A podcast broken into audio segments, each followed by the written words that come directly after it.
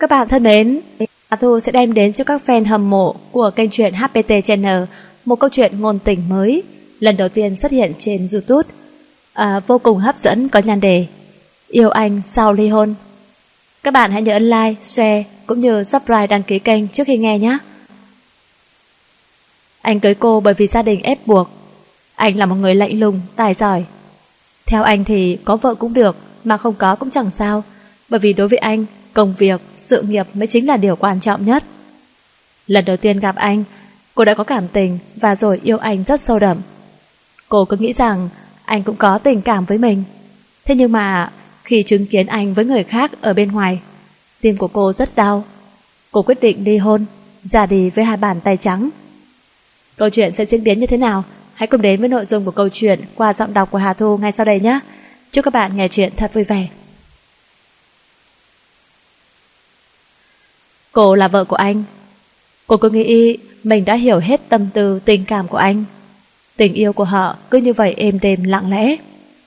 Anh vẫn đi làm về nhà, vẫn thường xuyên đi ba với cô bạn. Cũng là cũng phản nàn vì nghĩ rằng để anh đi với bạn để là cho thư giãn đầu óc thôi. Cô mang thai, anh cũng là quan tâm cô hơn. Cô xoa bụng, còn phẳng lê của mình mỉm cười hạnh phúc, chờ một ngày sẽ chào đón bảo bối ra đời.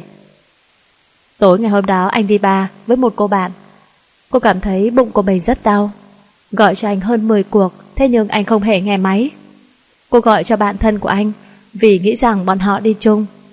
Vì anh thường nói mình đi với người bạn đó. Thế nhưng người bạn kia lại nói rằng anh ấy với chồng cô lâu rồi không có liên lạc. Vì anh ấy đang ở nước ngoài. Tim của cô lúc này đập rất nhanh. Sao anh lại nói dối cô? Sao lại bịa ra câu chuyện đó chứ? Cô một mình đi đến quán bar. Sau một lúc tìm kiếm hỏi thăm, cô đã đứng trước một phòng VIP của anh. Cô đẩy cửa bước vào, một cảnh tượng kinh hoàng đập vào mắt của cô. Chồng của cô đang cùng với một người phụ nữ khác làm chuyện đáng kinh tởm. Cô ả ấy thấy cô bước vào, không những là không biết ngại, mà còn để cho thân hình của mình lõa lồ đến trước mặt của cô mà vênh váo. Cô là ai hả? Không thấy tôi và người yêu đang làm việc gì sao? Cái đồ mất lịch sự. Người yêu sao? Tim của cô nhói đau, cố gắng giữ lại bình tĩnh nhất có thể nhìn anh hỏi. Cô ấy là người yêu của anh sao? Không phải, chỉ là bạn Dương. Anh lạnh lùng trả lời cô. Bạn Dương?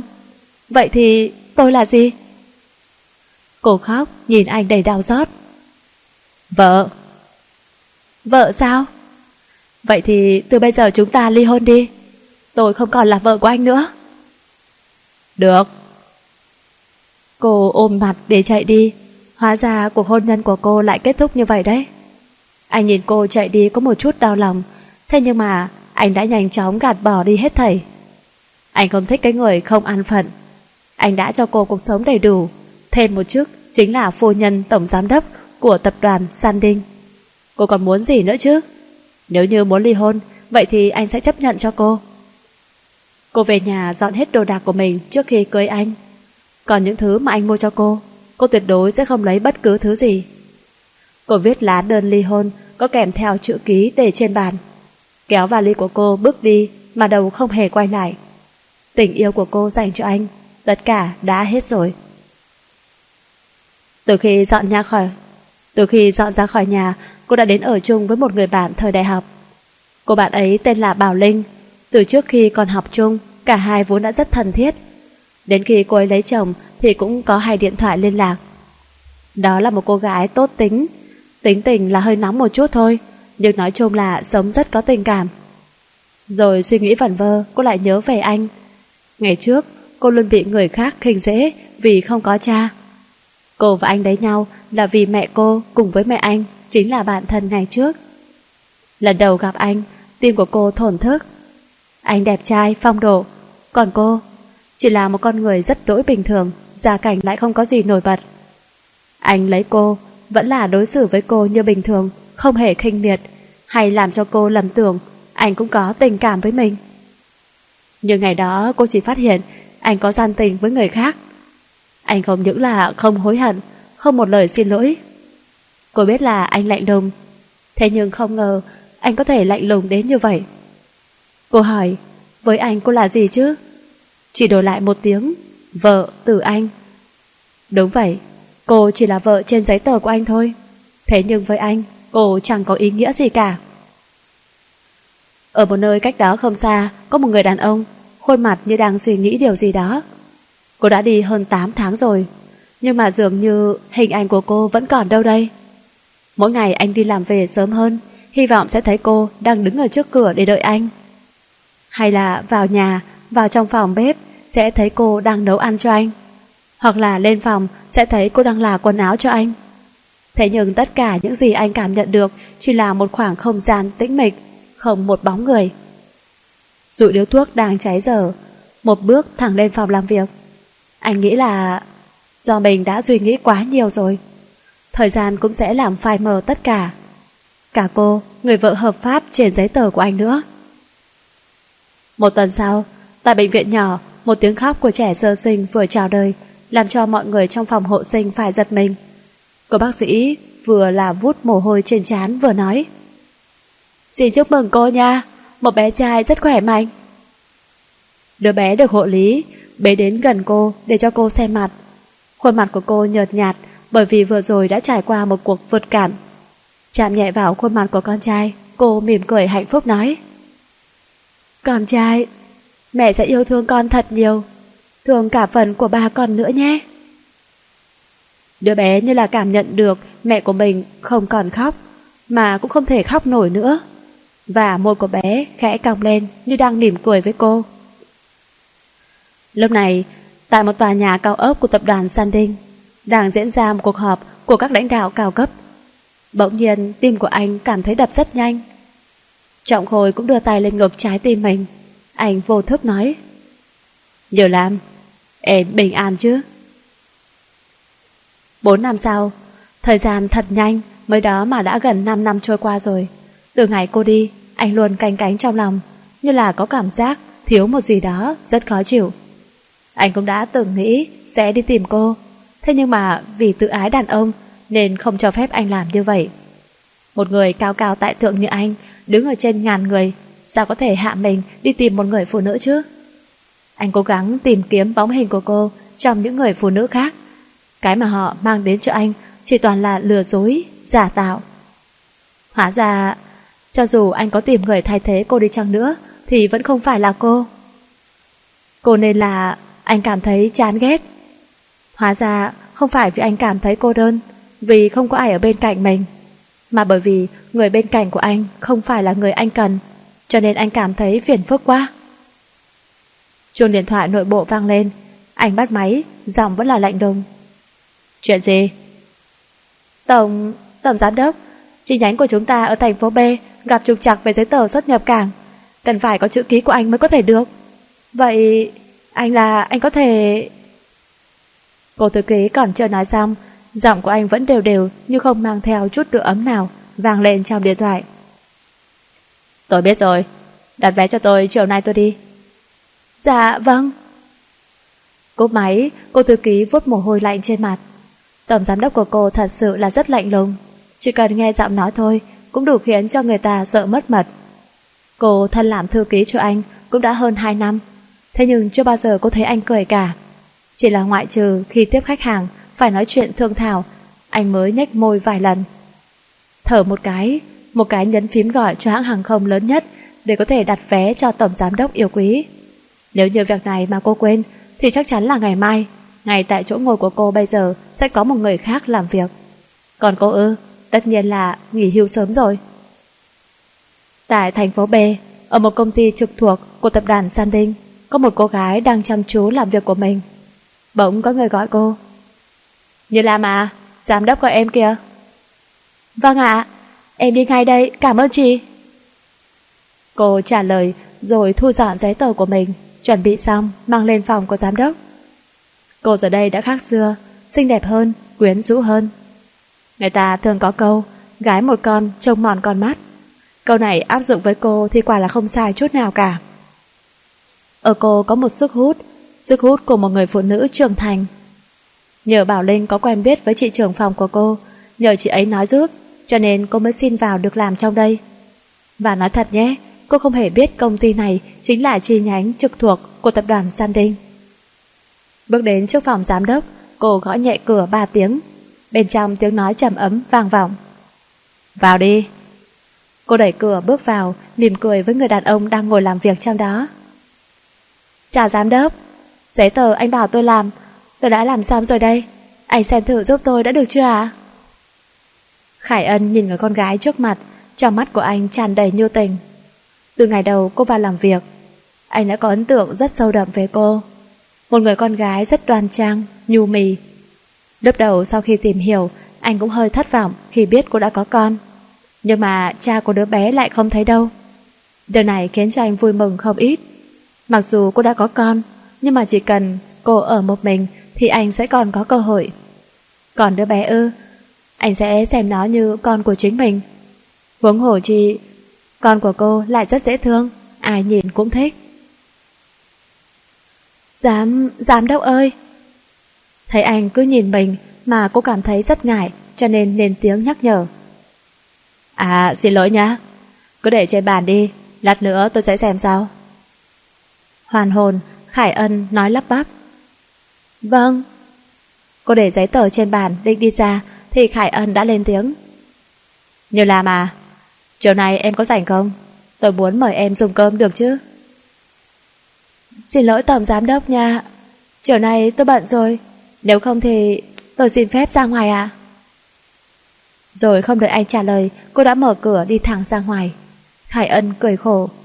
Cô thật sự rất khó để theo đuổi.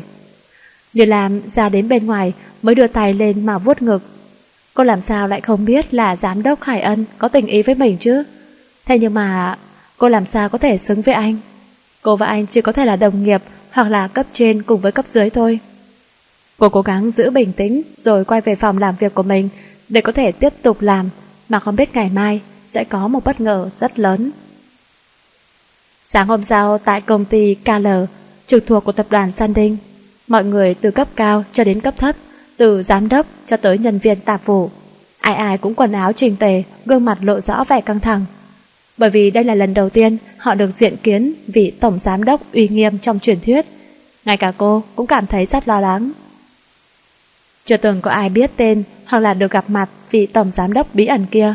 Chỉ biết là người đó họ Vũ, và mọi người thường hay gọi là Vũ Tổng.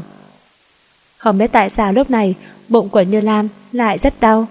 Cho dù cô đã cố nhịn nhưng vẫn nhịn không được. Cô đành phải lén lút lùi lại phía sau vài bước rồi xoay người đi thẳng vào toilet. Cứ nghĩ là không có ai nhìn thấy mình. Thế nhưng trong những người đang đứng lại có một người đã nhìn thấy mọi hành động của cô. Người đó nhếch môi cười gian một cái rồi cũng là lo chuyên tâm vào nhiệm vụ của chính mình. Đúng lúc này trước cửa công ty, một chiếc siêu xe đắt tiền được sản xuất với số lượng có hạn trên thế giới đã ngừng trước cửa KL. Tài xế bước xuống, cùng kính mở cửa cho người đang ngồi phía trong.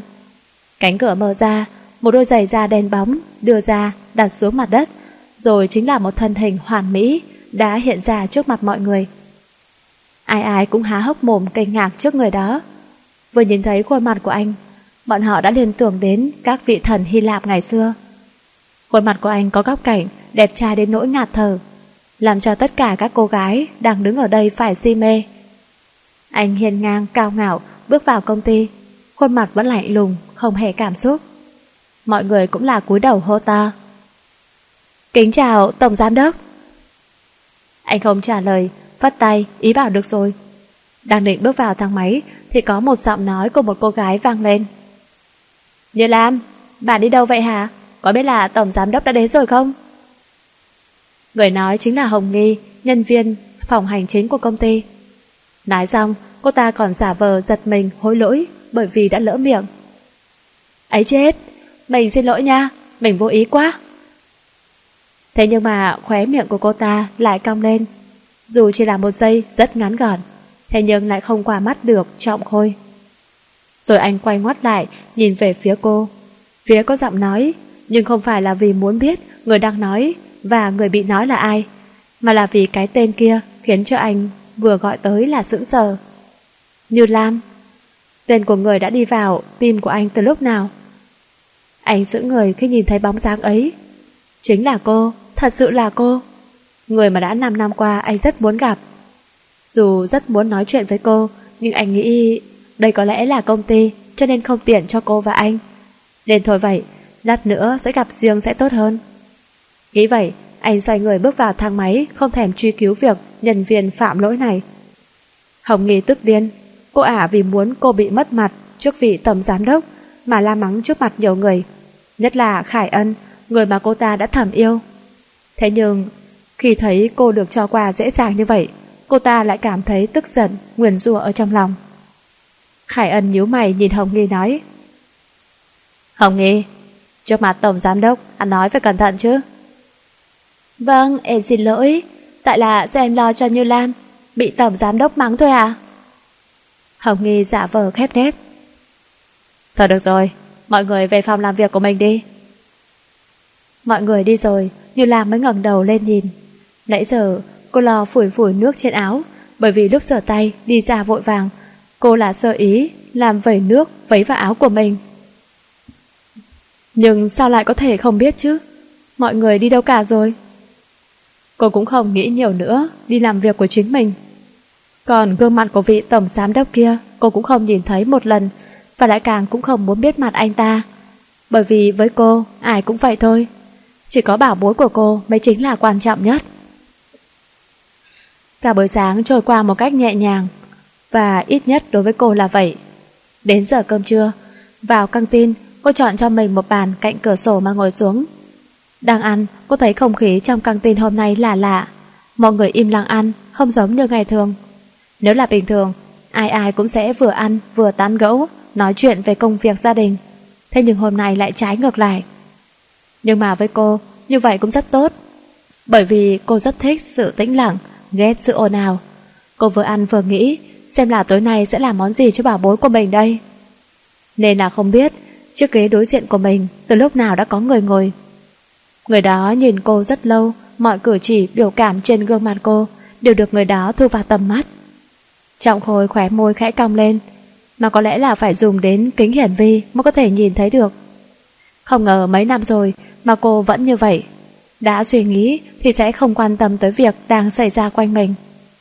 Cô ăn xong, tay cầm khay thức ăn đi thẳng, cũng không nhìn thấy người đối diện là ai. Tính cô là vậy, không quen sẽ không nói chuyện, trừ khi người kia lên tiếng trước. Trọng khôi tuy rằng ngoài mặt không có biểu cảm gì, thế nhưng trong lòng bây giờ đang rất tức giận. Nghĩ sao? Anh ngồi sừng sững trước mặt như vậy mà ngay cả bàn tay của anh cũng còn không nhìn. Huống hồ chi là gương mặt của anh chứ. Đây là lần thứ hai trong ngày anh bị cô lờ đi rồi. Nhất định anh phải phạt cô mới được.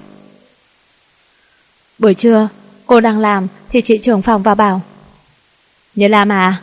Tổng giám đốc muốn gặp em. Ờ, vâng ạ. Cô giật mình, tại sao cái người gọi là tổng giám đốc kia lại muốn gặp cô chứ? Không phải bởi vì lúc sáng cô ra đón tiếp anh ta không kịp.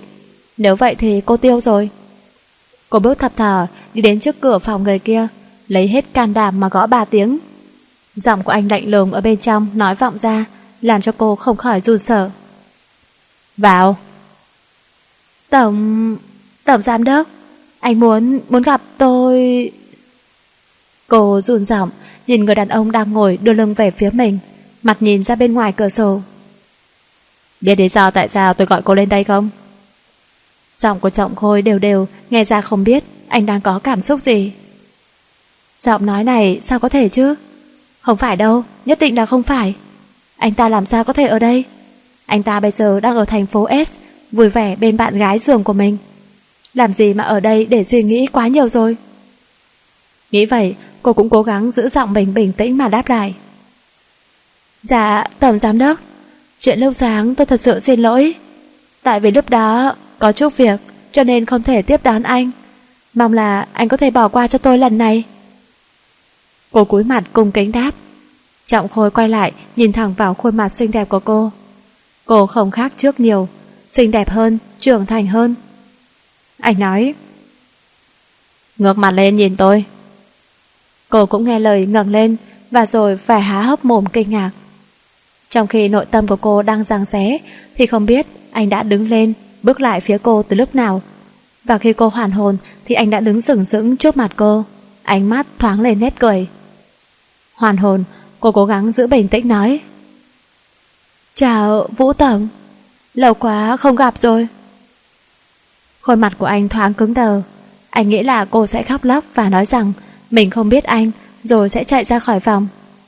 Cứ vậy mà ngược lại, cô vẫn thừa nhận mình là có quen biết với anh và lại còn bình tĩnh đến vậy. Tính cách này của cô quả thật anh có chút không thể tiếp thu được. Thấy anh vẫn im lặng, cô nói thêm. Vũ Tổng, anh sao vậy hả? Không nhận ra tôi sao?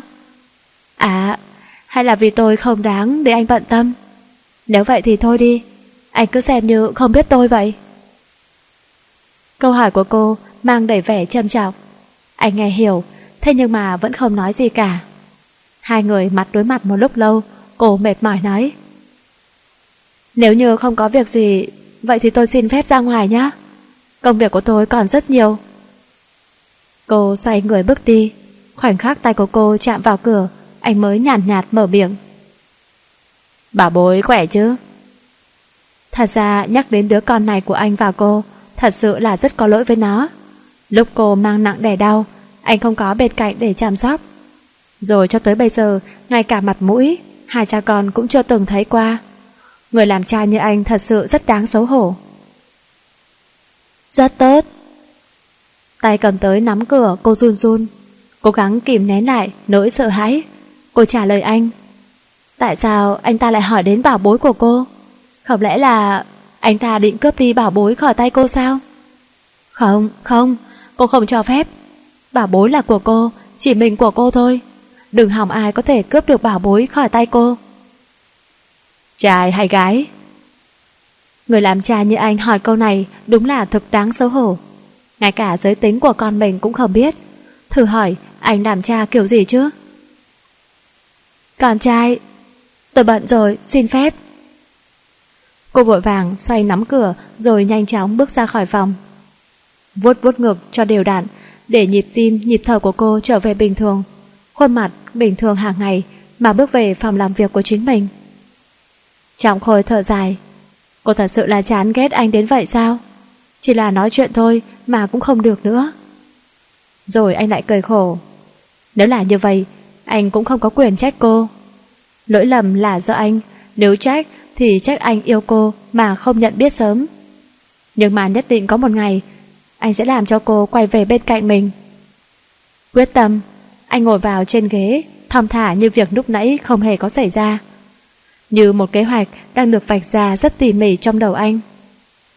Như Lam vừa ngồi vào ghế thì một giọng nói đầy trầm trọc đã vang lên. Sao vậy hả? Bị tổng giám đốc mang đến nỗi không nói nổi rồi sao? Tất nhiên cô cũng biết giọng nói đó là của ai. Ngoài Hồng Nghi, người luôn kiếm chuyện, soi mói, hoặc là suốt ngày cứ tỏ ra quan tâm quá thể đáng, khiến cho cô phát bực, thì còn ai vào đây nữa? Cô vẫn giữ sự im lặng không nói gì, bởi vì với hạng người khẩu Phật tâm xà này, thì cô tốt nhất là không nên dính níu thì hơn. Thấy cô xem thường không thèm trả lời mình, Hồng Nghi tức lắm, nhưng không thể làm gì. Định lên tiếng nói móc thêm vài câu, thì chị trường phòng đã lên tiếng nhắc nhở. Hồng Nghi à, thôi đi. Nó làm cho xong bản kế hoạch quý này, chiều nay nộp lại cho tôi. Vâng. Cô ta trả lời yếu xìu, nhưng mà không quên quay lại. Quang cho Như Lam một cái nhìn đầy thù địch. Như Lam lắc đầu ngao ngán. Tại sao cô ta lại ghét cô đến như vậy chứ? Bộ là cô ăn hết của cả nhà cô ta chắc. Chiều vừa hết giờ làm, điện thoại của Như Lam đã vang lên. Cô mở ra xem, là cô giáo của bảo bối gọi. Cô vội vàng ấn nút nghe. Vâng, xin chào cô giáo. Chào chị, giờ chị có thể đến trường ngay được không ạ? Giọng của cô giáo vang lên. Vâng, mà có chuyện gì thế cô giáo? Cô tò mò hỏi. À, chuyện là vì bé Trọng Khang đã đánh gãy răng của bạn cùng lớp, cho nên ba mẹ của cô bạn kia mới đòi gặp người nhà của bé Trọng Khang à? Cô giáo kể lại tường tận cho cô nghe. Cái gì cơ? Dạ, được rồi, tôi sẽ đến ngay. Cô hốt hoảng, con trai của cô sao hôm nay lại đánh bạn chứ? Cô cúp máy, cô vội túi sách chạy ra khỏi phòng làm việc. Vừa chạy ra, cô đã va phải một người. Giọng nói người kia cũng sốt sắng. Điều làm, em sao vậy? Có chuyện gì sao? Khải Ân nhíu mày hỏi. Tôi không sao. À giám đốc, anh có thể chở tôi đến trường học của con trai tôi, có được không?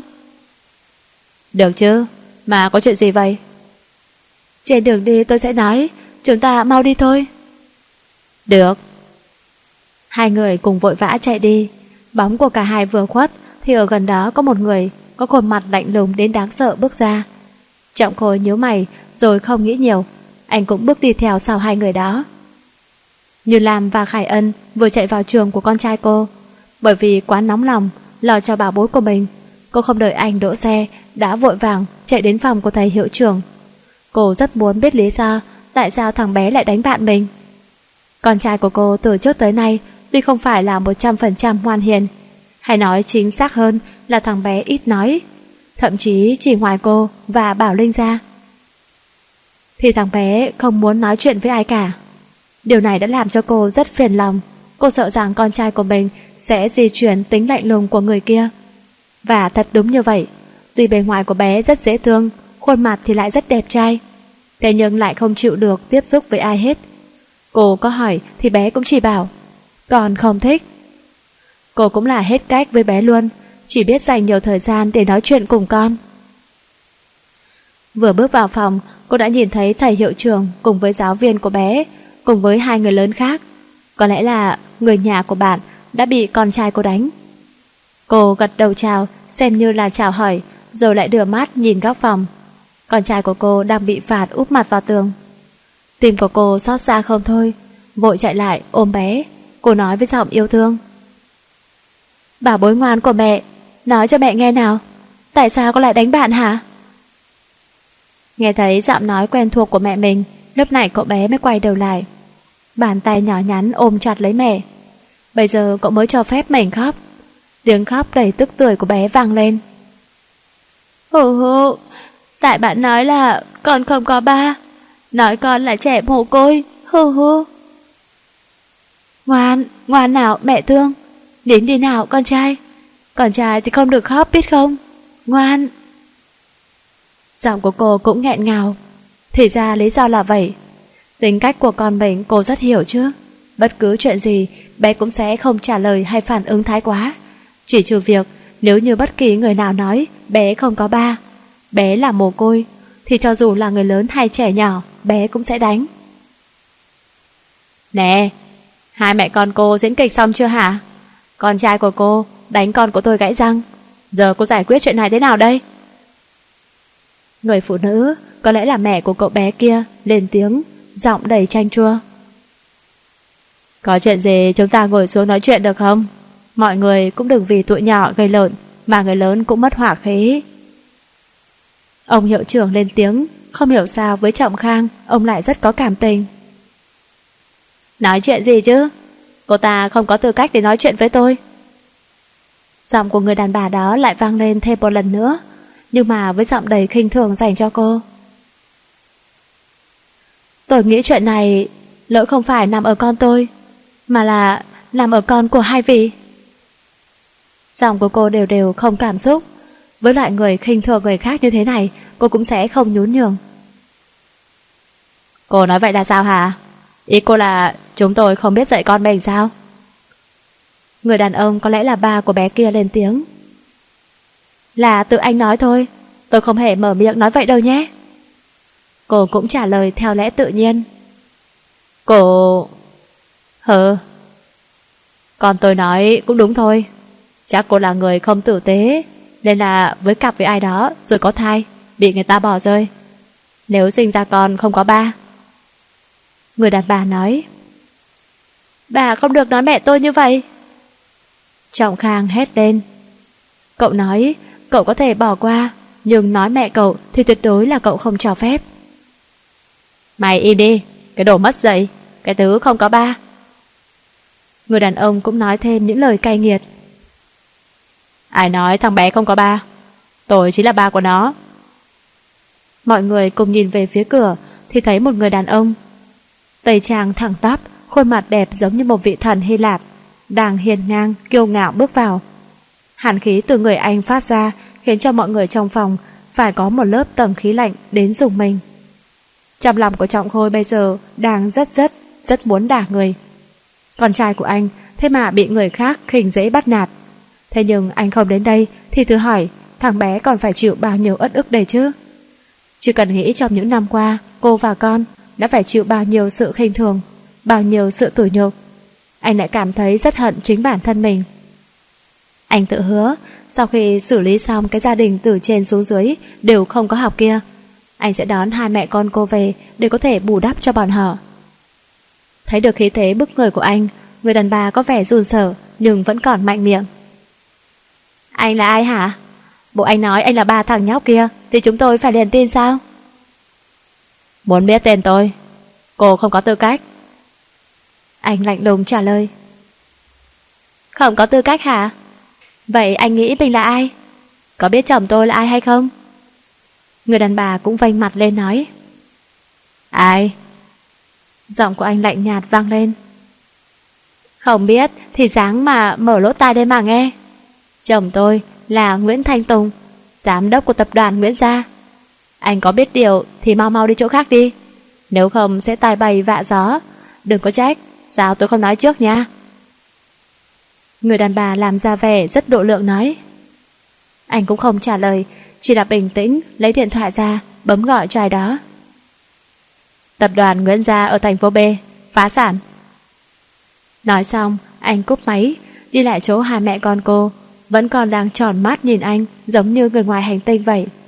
Cô lắp bắp hỏi. Anh, tại... tại sao anh lại ở đây? Anh khẽ nhếch môi trả lời cho nhẹ tênh. Theo em. Anh ngồi xuống nhìn con trai của mình, thằng bé phải nói là giống anh như Đức, cứ như là phiên bản thu nhỏ của anh vậy. Thấy con trai vẫn còn đang tròn mắt nhìn mình, anh vuốt ve tóc của bé nói.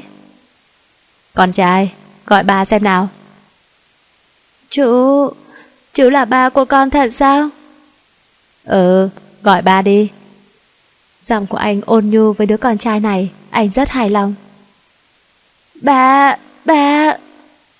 Thằng bé òa khóc rồi ôm lấy anh. Cuối cùng thì bé cũng có ba rồi, bé vui lắm. Nè, ai cho anh ôm con trai của tôi hả? Mau buông ra đi. Cô bực mình. Anh ta là cái thể loại gì vậy? Con trai của cô, bộ muốn nhận là nhận sao? Trong khi một nhà ba người của cô đang giành giật bảo bối là của ai, thì bên cạnh tiếng chuông điện thoại của người đàn ông có tên Nguyễn Thành Tùng vang lên. Anh ta bắt máy, giọng rất bực. Alo, chuyện gì? Không biết người ở đầu dây bên kia nói gì mà mặt của anh ta tự nhiên lại trắng bệch. Vội cúp máy, anh ta chạy lại chỗ cả nhà của cô đang ngồi nói. Anh... anh đã làm gì công ty của tôi hả? Như anh thấy đấy. Trọng Khôi trả lời rất tự nhiên, không hề che giấu việc làm của mình. Anh... thật ra thì anh là ai? Vũ Trọng Khôi, nghe rõ chưa? Vũ... Vũ Trọng Khôi. Người đàn ông rất bất ngờ, vậy là chỉ vì hai cái răng của con mình mà anh ta phải đánh đổi cả sự nghiệp của tập đoàn mà ba của anh đã phải nỗ lực cực khổ gây dựng lên. Cái giá này thật sự quá đắt. Đi tôi. Anh ta lạnh lùng, một tay bế con trai, một tay nắm lấy tay của cô, bước đi ra ngoài, không hề quay đầu lại. Trong khi đó không ai để ý, một bóng người đàn ông cao to, gầy gầy, đang cô độc mà bước đi. Hải ân thở dài, tự trách tại sao lúc nào anh cũng là người đến sau. Nếu như lúc này anh biết được phòng hiệu trưởng ở đâu sớm hơn một chút, thì có lẽ người giúp cô lấy lại danh dự chính là anh. Thế nhưng trách một nỗi, đó chỉ là nếu như thôi. Bảo Linh vừa bước vào nhà thì thấy một cảnh tượng rất kỳ quặc.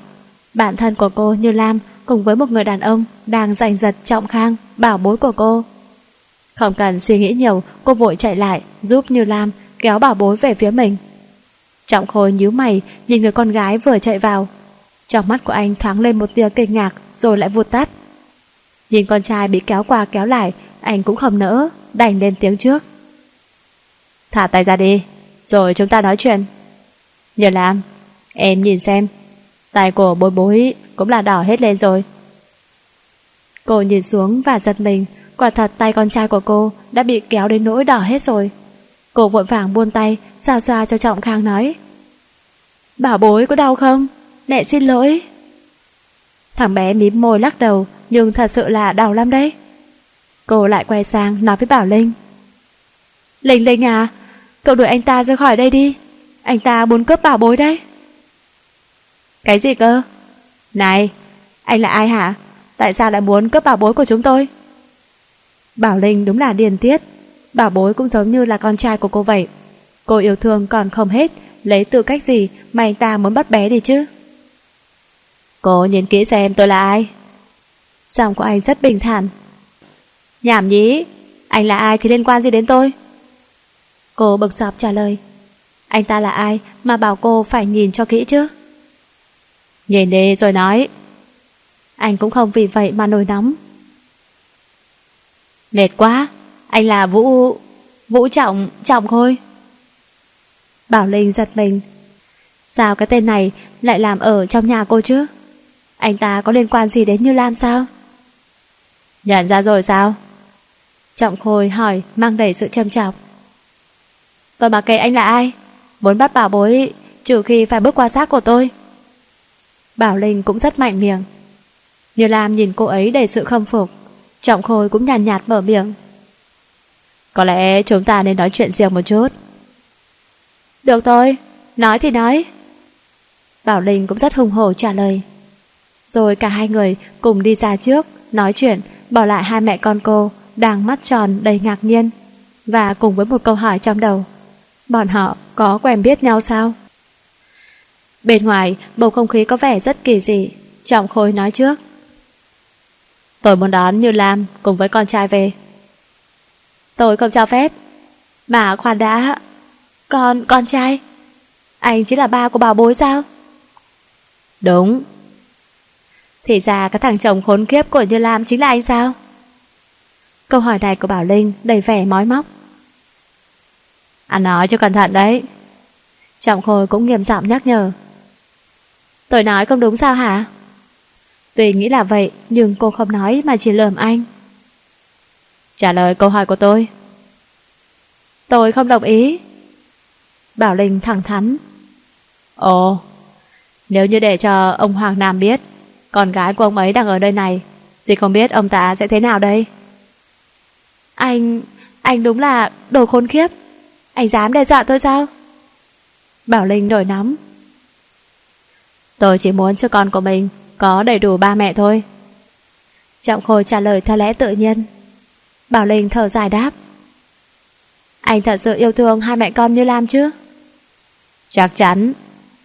Anh trả lời chắc nịch. Được rồi, vậy thì tôi đồng ý. Nếu như anh có làm tổn thương bọn họ, dù chỉ là một lần nữa thôi, thì cả đời này anh cũng đừng mong sẽ gặp lại hai mẹ con Bảo Lam. Bảo Linh trả lời kèm thêm một lời đe dọa. Ok, thỏa thuận xong. Trọng Khôi bước đi, nhưng được vài bước anh dừng lại, nhưng không quay lại nói. Cảnh Nguyên đã tìm cô khắp nơi. Nó rất muốn gặp lại cô. Trọng Khôi đi vào rồi, ánh mắt của Bảo Linh khẽ trùng xuống. Bộ là cô không nhớ đến anh ta sao? Bộ cô không muốn gặp anh sao? Thế nhưng cả hai lại không thể đến với nhau được. Tình yêu của bọn họ không cho phép, vậy thì cô sẽ kết thúc. Giống như chưa từng có mở đầu. Khôi phục lại vẻ bình thường, cô vào nhà đã thấy Như Lam đưa ánh mắt cầu cứu về phía mình. Thế nhưng khổ nỗi, lần này cô bị bắt bài rồi, không thể giúp được bạn thân của mình. Cô đi lại chỗ của Như Lam khẽ cười nói. Lam Lam ạ, theo mình thấy cậu nên về với anh ta thì tốt hơn. Và bà bối cũng sẽ một cuộc sống đầy đủ hơn. Không, mình không muốn đâu. Linh Linh, mình muốn ở chung với cậu cơ. Như Lam một mực lắc đầu. Cậu cũng phải nghĩ đến bảo bối chứ. Nghe lời của mình đi. Nếu mình rảnh, mình nhất định sẽ đến thành phố S để thăm cậu mà. Nhưng...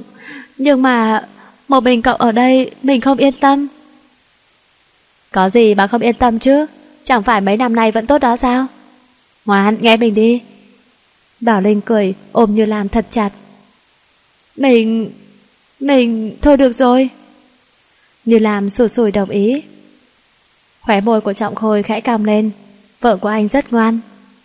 Tiễn hai mẹ con như làm vào xe, Bảo Linh bước vào, nhìn căn nhà vốn đang vui vẻ ồn ã, mà bây giờ lại trống trải tĩnh mịch. Trong lòng của cô khẽ trùng xuống, môi mấp máy nói trong vô thức. Cảnh Nguyên, anh có khỏe không? Em nhớ anh. Giọt nước mát khẽ rơi, tình yêu của hai người sao có thể trái ngang đến vậy? Xe chạy vào trong khuôn viên của một căn biệt thự hoành tráng hoa lệ. Trọng Khôi bước xuống xe, mở cửa cho cô. Thấy cô vẫn thập thò không muốn ra, anh cười nhẹ nói. Vào đi, đây chẳng phải nhà em sao? Không phải nhà tôi, mà là nhà anh. Cô bực sạp đáp lại. Nhà anh cũng chính là nhà em. Thôi, mình vào nhà, cho bảo bối xem phòng nữa chứ. Thật ra anh định sẽ đặt vé máy bay cho cả ba người, thế nhưng cô nhất quyết không chịu, cho nên anh đành phải chiều lòng cô. Trên đường về, anh có điện thoại cho quản gia, bảo là chuẩn bị một phòng cho tiểu thiếu gia.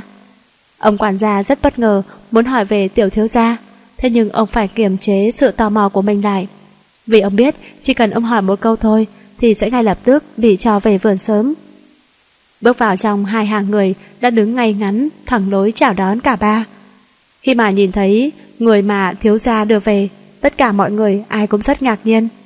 Thiếu phu nhân của bọn họ đã quay về rồi, mà bên cạnh còn có một phiên bản thu nhỏ của thiếu gia nữa. Nhìn thôi cũng biết đây chính là tiểu thiếu gia mà ông quản gia đã nói rồi. Ôi, nhìn kia, khuôn mặt của tiểu thiếu gia của bọn họ sao có thể dễ thương. Đẹp trai đến như vậy chứ. Đúng là long sinh long, phượng sinh phượng mà. Dẹp bỏ sự tò mò cùng với ngạc nhiên, họ cúi đầu chào. Chào thiếu gia, thiếu phu nhân, tiểu thiếu gia. Anh gật đầu, cô ngại ngùng cúi đầu nói. Chào mọi người, mọi người cứ gọi tôi là Như Lam được rồi. Mọi người nhìn cô bằng ánh mắt đầy tình cảm. Tuy rằng ngày đó mọi người không biết lý do tại sao cô lại ra đi. Thế nhưng họ chắc chắn phải có lý do cô mới làm như vậy. Lúc trước, khi mà cô còn ở đây, luôn đối xử rất tốt với mọi người. Cho nên khi cô đi, ai ai cũng buồn nhưng không dám nói ra. Chỉ sợ sẽ làm cho thiếu gia của bọn họ không vui. Trọng Khang bị mọi người nhìn, cậu bé cũng không được tự nhiên. Khẽ lay lay tay của ba mình nói. Ba ba, con muốn xem phòng. Anh mỉm cười vuốt tóc con trai rồi đáp. Ừ, để bà dẫn con đi xem phòng. Rồi anh lại quay sang ông quản gia hỏi. Phòng của tiểu thiếu gia đã xong chưa? Dạ rồi ạ, để tôi đưa tiểu thiếu gia lên xem nhé. Ông quản gia nhìn Trọng Khang cười nói. Vâng. Cậu bé vui vẻ đồng ý. Nhìn nụ cười của cậu, tất cả mọi người, ai ai cũng sinh ra cảm giác yêu thích. Tuy rằng cậu rất giống với thiếu gia, nhưng lại không lạnh lùng giống như thiếu gia. Điều này càng làm cho bọn họ yêu thích hơn.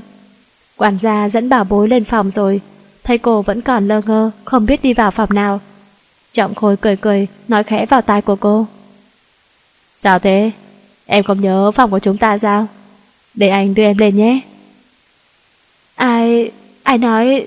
tôi... tôi không nhớ. Tôi... tôi tôi tự lên phòng được. Cô đỏ mặt đẩy anh ra, chạy thẳng lên phòng.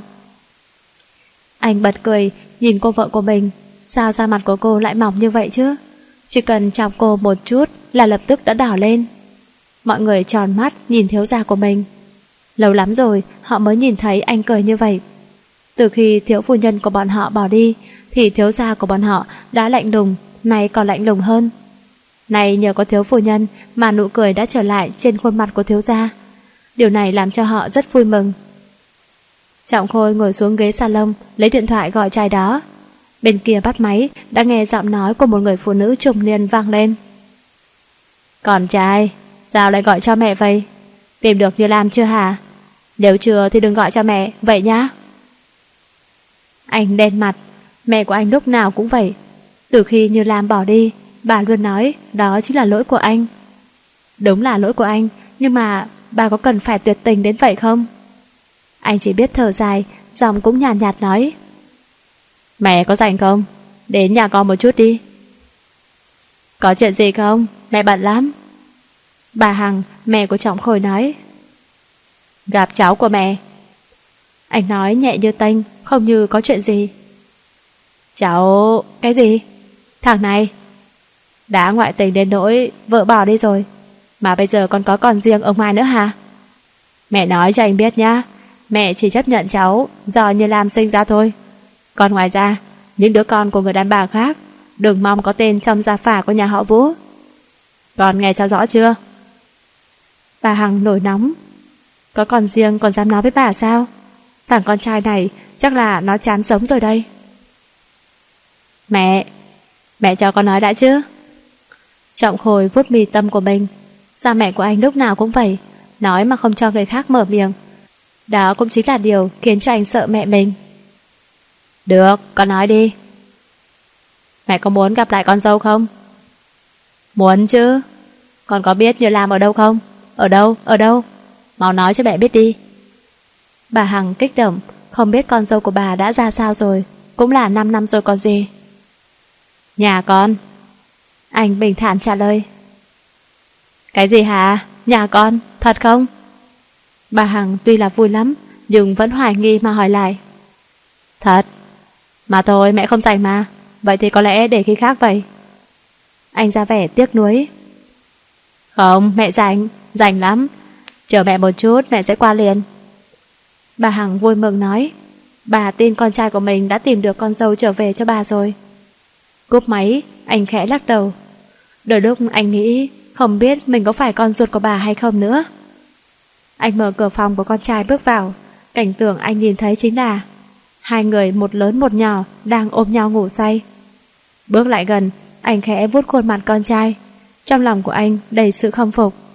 Sao cô có thể sinh cho anh một đứa con giống anh đến vậy chứ? Từ khuôn mặt cho đến dáng đi, cả phong thái nữa. Cứ nhờ thằng bé chính là anh trong hình hài nhỏ nhắn hơn. Hôn nhẹ vào trán của con trai, anh quay đầu giường bên kia, cũng vuốt khuôn mặt của vợ mình.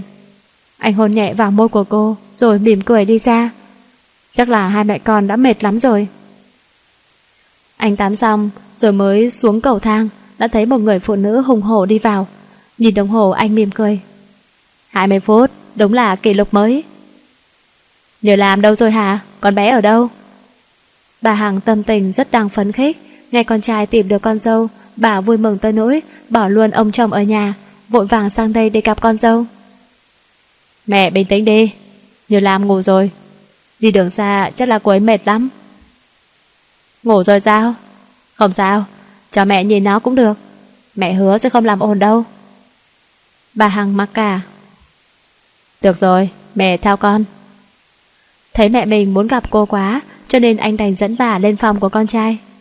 Vào phòng, bà Hằng tròn mắt nhìn con dâu đang ngủ. Bên cạnh còn có một thằng bé nhìn rất quen mắt, thế nhưng bà không nhớ đã gặp ở đâu. Thấy mẹ mình ngạc nhiên, anh cười cười nói. Mẹ bất ngờ lắm phải không? Vì lúc cô ấy mới vừa mang thai, mẹ lại đang đi du lịch, cho nên khi mẹ về con sẽ nói. Nhưng mà chưa kịp nói thì cô ấy đã bỏ đi, cho nên con cũng đành im luôn. Vành mắt của bà Hằng đã phím hồng. Cuối cùng thì bà cũng được lên trước bà nội rồi. Bây giờ bà mới biết tại sao lúc này nhìn thằng bé kia lại thấy quen đến vậy.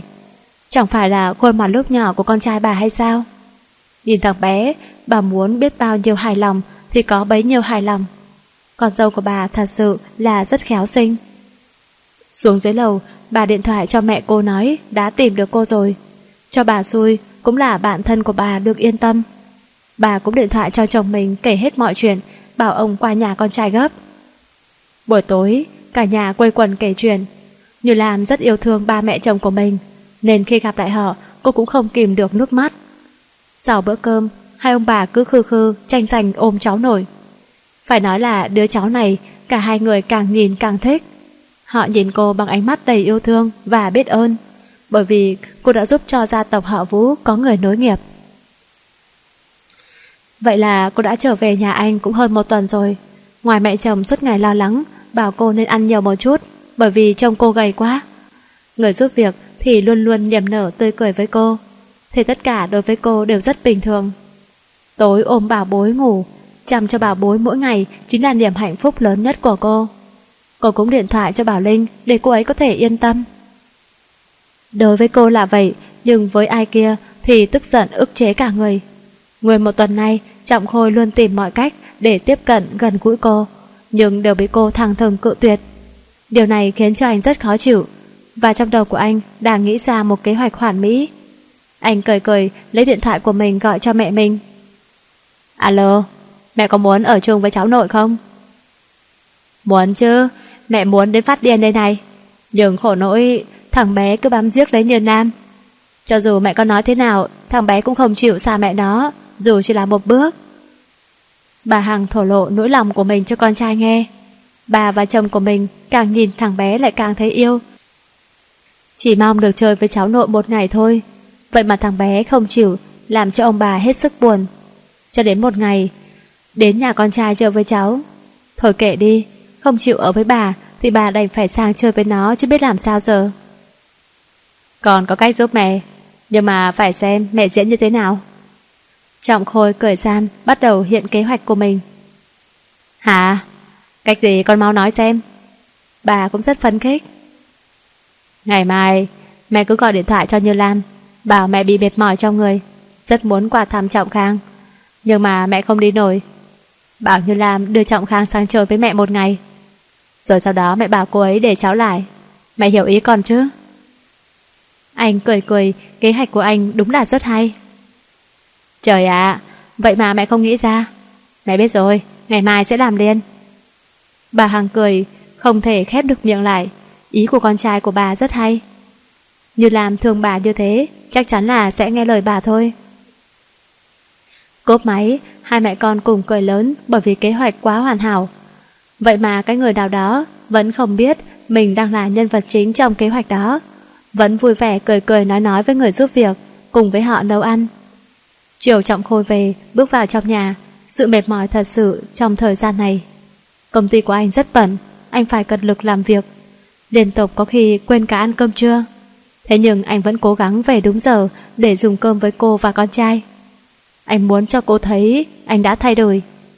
Nhìn vào phòng bếp, anh mỉm cười nhìn cô, người con gái đang mang tạp dề nấu ăn. Lòng của anh lại dâng lên một cảm giác hạnh phúc. Anh rất muốn lại ôm cô từ phía sau, nhưng lại sợ làm cho cô ngượng, nên anh phải kiềm chế lòng mình mà bước lên lầu. Mở cửa phòng con trai, anh mỉm cười, thằng bé đang tập viết chữ. vuốt tóc con, giọng của anh rất ôn nhu. Bà bối mệt không? Nếu muốn thì nghỉ một chút rồi viết tiếp đi. Con không mệt à? Con muốn viết cho xong. Trọng Khang quyết tâm. Ừ, con trai của bà ngoan lắm. Rồi anh đi về phòng mình tắm. Xong xuôi anh bước xuống lầu, đã có hai mẹ con chờ anh ở bàn ăn. Có người chờ cơm thật sự hạnh phúc. Anh rất thích cảm giác này. Bữa cơm gia đình vui vẻ diễn ra. Ăn xong, anh về phòng làm việc, còn cô và con trai thì lên phòng nằm. Tất nhiên là phòng của Trọng Khang rồi. Một buổi tối êm đềm lại trôi qua với hai mẹ con, nhưng với ai kia lại là một cả cực hình. Trọng Khôi ôm gối tức tối, lăn qua lăn lại, thế nhưng không sao có thể chợp mắt được. Tại sao cô không vào phòng anh dù chỉ một lần? Thế nhưng nghĩ tới kế hoạch ngày mai, anh lại cười đến nỗi sáng lạng. Tưởng tượng tới lúc anh được ôm cô vào trong lòng, anh cảm thấy rất hạnh phúc, rồi từ từ cũng chìm vào giấc ngủ. Và đúng như kế hoạch, như làm bị lừa một cách không thương tiếc. Cô nghe mẹ chồng nói không khỏe thì vội nấu những món ăn ngon, tốt cho sức khỏe mang lại cho bà. Lại còn bảo con trai ở lại với nội, phải thật ngoan nữa. Bà Hằng trong lòng như là có muôn đóa hoa đang nở. Bà biết gạt con dâu như vậy là không được. Nhìn cô lo lắng cho mình, bà cũng cảm thấy có lỗi lắm. Thế nhưng, vì được ở chung với cháu nội, thì bà cũng đành để cô phải chịu một chút thiệt thòi vậy. Tối trọng khôi về, nếu không phải bị bận tiếp khách hàng, anh đã về sớm với cô rồi. Nhìn quanh, anh ra vờ hỏi. Bà bối đâu rồi? Mẹ không được khỏe, nhưng vậy thương bảo bối, nên bảo tôi sang chơi với bà một ngày. Cô lạnh nhạt trả lời. Anh gật đầu xem như đã biết, thế nhưng vừa quay đi, khóe môi đã cong lên. Xem ra mẹ của anh diễn cũng rất đạt đi. Sau khi ăn xong, vẫn như thường lệ, cô vào trong phòng của bà bối nằm. Khi cô vừa mơ màng đi vào giấc ngủ, thì cánh cửa lại được mở ra. Một người cao to đi đến bên giường, khẽ vuốt khuôn mặt xinh đẹp của cô, cảm nhận có người chạm vào mình. Cô khẽ ưm một tiếng, rồi lại ngủ tiếp. Trọng khôi cười gian. Bảo bối, em đang quyến rũ anh sao? Anh ôn nhu hôn vào môi của cô, một nụ hôn vừa dịu dàng lại vừa bá đạo. Cô cảm giác như môi của mình bị có thứ gì đó chạm vào. Theo quán tính, đưa lưỡi ra để liếm quanh miệng. Chớp ngày thời cơ, anh ngậm lấy chiếc lưỡi thơm tho của cô, trong mắt cũng tràn đầy ý cười.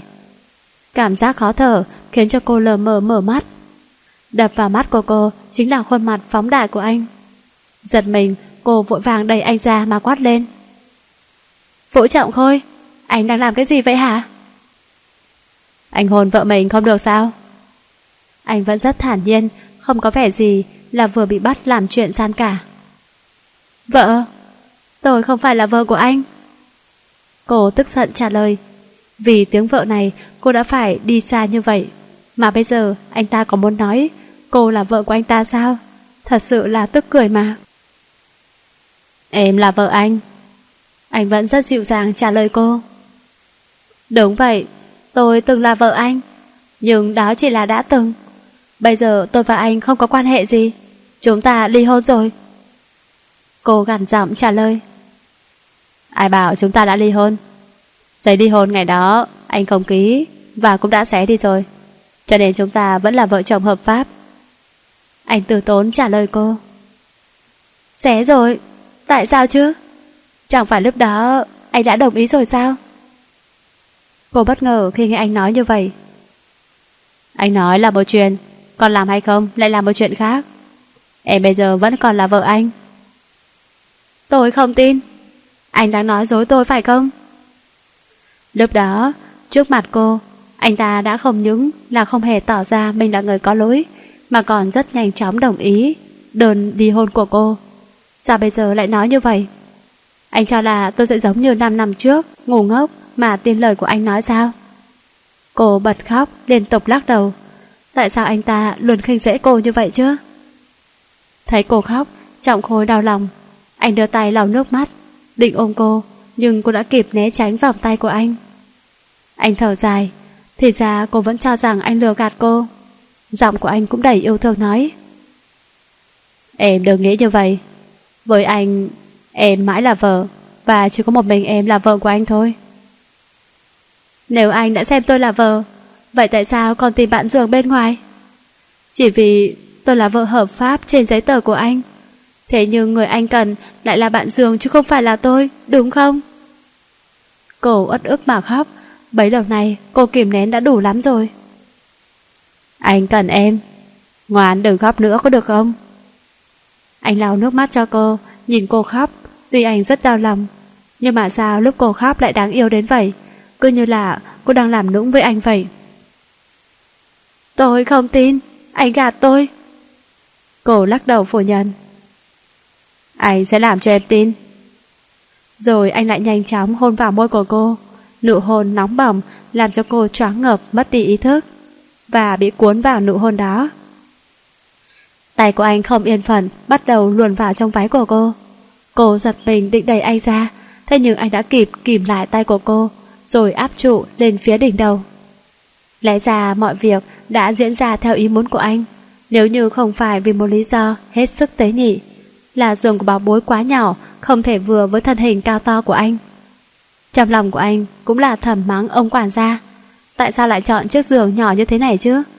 Nhất định ngày mai anh sẽ trừ lương của ông ấy mới được. Anh bỗng dưng lại đứng lên trình đại phái cho cô. Cô vui mừng ngỡ là anh sẽ bỏ qua cho mình. Thế nhưng chỉ một giây sau cả người của ai đó đã bị nhấc bổng lên. Cô hét lên.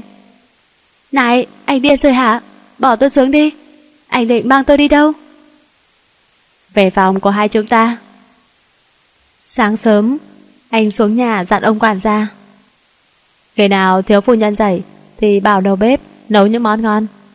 Bồi bổ sức khỏe cho thiếu phu nhân. Không được đánh thức cô ấy, hiểu chưa hả? Dạ vâng, thưa thiếu gia. Ông quản gia cho dù có lấy đầu gối mà nghĩ, cũng biết là tối qua thiếu gia cùng với thiếu phu nhân đã xảy ra chuyện gì. Ông cười không khép miệng lại được. Cuối cùng thì mọi chuyện cũng đã qua, hạnh phúc cũng là mỉm cười với gia đình này rồi. Đi được vài bước, anh dừng lại nói tiếp. À, quản gia, tháng này ông sẽ bị trừ 50% lương. Ờ, thiếu, thiếu gia, sao lại trừ lương của tôi vậy? Ông quản gia khuôn mặt xả nua, méo mó nhìn tội hết sức. Ai bảo ông chọn cho tiểu thiếu gia cái giường bé xíu thế hả? Suýt nữa thì làm hỏng việc lớn của tôi rồi. Tôi còn chưa trừ hết nguyên một tháng lương của ông, đã là may rồi đấy. Hừ. Anh nói xong đi thẳng ra cửa không quay đầu lại, để một mình ông quản gia ở đó trong tình trạng chết đứng như tư hải. Lương tâm của ông đang gào thét. Tại sao, tại sao? Tôi đã làm gì sai? Trời ơi, tiền của tôi, mồ hôi nước mắt của tôi. Anh lái xe đến thẳng công ty. Hôm nay anh có một cuộc họp quan trọng với các cổ đông của tập đoàn. Cuộc họp diễn ra rất êm đẹp. Anh về phòng làm việc, mệt mỏi tựa vào ghế, mắt nhắm hờ. Tuy rằng vậy, thế nhưng lại rất mê người. Cánh cửa phòng anh được mở ra. Một cô gái khuôn mặt, được trang điểm tinh xảo, với thân hình ba vòng hoàn hảo bước vào. Nhìn thấy anh đang ngồi, nhắm mắt, cô ta nghĩ đến ngỡ ngàng. Chỉ có người đàn ông này mới xứng đáng ở bên cạnh cô ta. Ánh mắt của cô ta đầy mê luyến. Cô ta đi nhanh, xả vào trong lòng của anh, tiện thể cũng ngồi trên đùi anh. Anh nhíu mày bởi vì mùi nước hoa nồng nặc của cô ta. Anh thích mùi hương trên người của cô hơn, dịu dàng đến dễ chịu. Kìm Ngân, đây là công ty, cô biết mình làm gì không? Ờ, ừ, cô ơi, anh đẩy người ta mạnh thế hả? Người ta cũng là vì nhớ anh mà. Anh xem, từ khi anh ở thành phố B về tới giờ, cũng đã gần 10 ngày rồi, người ta không được gặp anh đấy. Bộ, anh không nhớ người ta sao? Cô ta nói giọng lả lướt, ngón tay còn vẽ vẽ trên ngực anh. Hôm nay cô ta cố tình mặc một bộ váy siêu ngắn, phía trước lại khoét sầu trước ngực, chỉ thiếu điều muốn đưa ra cả cặp ngực ra ngoài. Không. Trọng khôi ngay cả mặt cô ta cũng không nhìn đến, chỉ bắt lấy cái tay đang làm loạn trên ngực của mình đẩy ra, rồi là trực tiếp nhấn phím gọi cho nội bộ. Thư ký Uyên, cô vào đây. Hai phút sau, cánh cửa được mở ra, một cô gái bước vào. Dạ thưa, tổng giám đốc cần gì à? Đưa cô ta ra ngoài. Từ nay về sau không có lệnh của tôi, thì không được tùy tiện cho người lạ bước vào. Anh chỉ Kim Ngân, thế nhưng ánh mắt lại nhìn thư ký của mình nói. Cô ta từ đầu tới giờ, anh cũng chưa nhìn lấy một lần. Vâng, thưa tổng giám đốc. Cô Kim Ngân, mời. Cô thư ký làm thái độ tiễn khách, đối với người như Kim Ngân cô cũng không thích. Thế nhưng, vì đã là khách của tổng giám đốc, cho nên cô phải cư xử cho phải phép. Trọng Khôi, anh, anh... Kim Ngân tức cơn nỗi đầu đom đá mắt. Hôm nay cô ta đến đây, cốt là để cầu dẫn anh. Muốn anh ký hợp đồng với công ty của ba cô ta. Thế nhưng không những là không được việc, ngược lại còn bị cấm không được tự ý bước vào chỗ này nữa. Thật là khiến cho cô ta tức chết mà. Cô Kim Ngân, mời. Thư ký Uyên lại lần nữa, giữ phép mà nói với Kim Ngân. Cô ta tức giận, nện gót giày giận dữ mà bước đi. Thế nhưng đi được vài bước, lại nghe thấy giọng của Trọng Khôi vang lên. Khoan đã. Vâng, em luôn ở đây. Em biết là anh chỉ nói đùa thôi mà. Anh có muốn em ở lại phải không? Cô ta vội vàng quay lại hớn hở nói. Tiếng giày của cô nghe đinh tai nhức óc quá. Phiền cô bỏ giày ra, rồi đi chân trần ra ngoài giúp cho. Nếu không thì nền gạch của công ty tôi sẽ bị nứt ra hết đấy. Anh nói, tay vẫn là mải mê, bấm máy vi tính cũng không nhìn cô ta. Anh, anh thật là... Cô ta tức đến nỗi muốn thổ huyết mà không nói được gì. Còn Thư Quý Uyên đứng ở bên cạnh nghe mà nhịn cười đến nỗi đỏ cả mặt. Cô ta tức giận mở cửa bước ra ngoài luôn. Thư Quý Uyên cũng đi ra khỏi phòng làm việc của anh. Lúc này anh mới ngẩng đầu lên, lại nhớ tới cô vợ nhỏ của mình. Không biết là cô đã dậy chưa? Anh lấy điện thoại gọi cho ông quản gia. Quản gia, thiếu phu nhân đã dậy chưa? Vâng, thưa là thiếu phu nhân đã dậy rồi. Đang còn ngồi dùng bữa sáng à? Ông quản gia già cung kính đáp lại. Ông rất muốn nói. Thiếu gia, có phải tôi làm việc quá tốt, anh sẽ không trừ lương của tôi nữa phải không? Thế nhưng có chết, ông cũng không dám nói. Tốt, còn chuyện trừ lương của ông, tôi sẽ suy nghĩ lại. Anh cúp máy mỉm cười, vợ của anh rất ngoan nha. Ông quản gia lúc này trong lòng như có muôn hoa đua nở, tiền của ông cuối cùng cũng không rời bỏ khỏi người ông nữa rồi. Mới đó mà cũng đã một tháng trôi qua. Tình cảm của cô và anh cũng đã được dung hợp hơn nhiều lần. Trọng Khang thì từ hôm ở với ông bà nội một ngày thì cậu bé đột nhiên lại thay đổi, rất muốn đến ở với ông bà, thế nhưng không ai biết lý do sao cả. Nhưng sau khi cô tìm hiểu thì mới ngộ ra, còn nít mà, đứa nào mà chả thích đồ chơi đẹp mắt. Con trai cô cũng là một trong số đó. Điều này làm cho Trọng Khôi rất vui. Còn với cô thì giống như tra tấn vậy. Ngày nào anh cũng cùng cô, khiến cho cô cười không được mà khóc cũng không xong. Hôm nay anh vừa tan tầm, ra đến cửa công ty thì điện thoại đã reo lên. Nhìn đến màn hình anh vẫn mặt lạnh. Alo, có gì không? Bên kia, giọng của một người đàn ông cũng lạnh lùng không kém vang lên. Khôi, cậu có rảnh không? Cùng uống với mình một ly đi. Ở đâu? Chỗ cũ. Được. Tại một quán bar, cả một không gian ồn ào náo nhiệt, trọng khôi nhíu mày, cũng đã hơn một tháng anh không vào đây, kể từ khi anh tìm thấy cô. Đối với anh bây giờ nơi này thật xa lạ. Anh đưa mắt nhìn, tìm kiếm người bạn của mình thì thấy một cánh tay giơ lên. Khôi à, ở đây. Trọng Khôi mặt không cảm xúc, bước lại, ngồi đối diện với người bạn của mình. Anh nhìn từ trên bàn rồi đến dưới đất, vỏ chai bia nằm rải rác khắp nơi. Lắc đầu ngao ngán, anh đưa tay giật phăng ly rượu trên tay của bạn mình rồi quát. Cảnh Nguyên, cậu bình tĩnh đi có được không? Sao cậu lại trở nên như thế này chứ? Trọng Khôi, cậu cũng hiểu mà. Cảm giác của mình cậu hiểu mà, đúng không? Trong 5 năm vợ cậu bỏ đi, thì cậu có khác gì mình bây giờ là bấy chứ? Giờ thì vợ cậu đã quay về rồi. Cậu vui rồi đấy, còn mình thì ai hiểu cho mình đây? Cảnh Nguyên tuy vẻ ngoài bình thường, thế nhưng thực ra anh đã say rồi. Thế nhưng lý trí của anh thì vẫn còn tỉnh táo. Trọng Khôi cũng chỉ biết thở dài. Anh nghĩ chắc phải nói cho Cảnh Nguyên biết thôi. Chứ cứ để như thế này, chắc cậu ấy không chết vì đau khổ, cũng chết vì bia rượu. Anh nhìn bạn của mình đau khổ. Thôi thì vì tình bạn từ thuở nhỏ của hai người, anh đành phải thất hứa với Bảo Linh. Anh thở dài nói. Thật ra mình đã gặp Bảo Linh rồi. Cô ấy bây giờ đang sống rất tốt. Cậu đừng nên như vậy nữa. Cậu gặp Bảo Linh sao? Thật không? Cô ấy đang ở đâu? Tân tình của Cảnh Nguyên đang rất kích động. Anh đứng bật dậy, nắm lấy cổ áo của Trọng Khôi trả hỏi. Cậu mau thả tay ra xem nào. Trọng Khôi nhíu mày, anh ghét nhất là bị người khác nắm áo như vậy. Nếu người này không phải là bạn thân của anh, mà cậu ta lại còn đang say khướt, thì nhất định hôm nay anh sẽ đánh cho đi không nổi nữa luôn. Mình xin lỗi. Trọng Khôi, mình van cầu cậu. Cậu nói đi, rốt cục thì cậu đã thấy Bảo Linh ở đâu rồi? Mình van cậu đấy, Trọng Khôi. Mắt nhìn thấy bạn mình như sắp quỷ trước mặt mình. Trọng Khôi giật mình, vội đỡ bạn mình mà quát. Cảnh Nguyên, cậu điên rồi sao? Làm gì vậy chứ? Cái thằng này, mình muốn đánh cậu quá. Thằng bạn này của anh là một người có lòng tự trọng rất cao. Này lại muốn quỳ dưới chân của anh chỉ vì muốn biết nơi ở của một người con gái. Như vậy thôi cũng đủ biết người con gái đó có vị trí quan trọng như thế nào với bạn anh rồi. Cậu đánh mình cũng được. Nhưng mà sau khi đánh xong thì phải nhớ nói. Nói cho mình biết chỗ ở của Bảo Linh. Đầu óc của Cảnh Nguyên bây giờ chỉ có hình bóng của Bảo Linh mà thôi. Ngay cả những lời mà chính miệng anh vừa nói lúc nãy anh cũng không biết có ý nghĩa là gì. Mình đúng là bó tay với cậu rồi. Mình gặp cô ấy ở thành phố B, địa chỉ là... Cậu nhớ chưa? Mình nhớ rồi.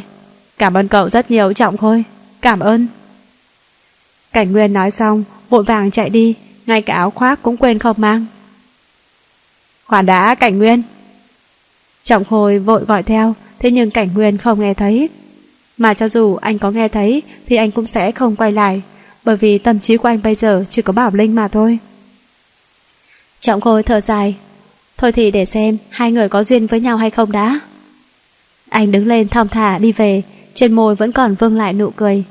Bởi vì anh biết cô vợ nhỏ của mình đang chờ anh về dùng cơm.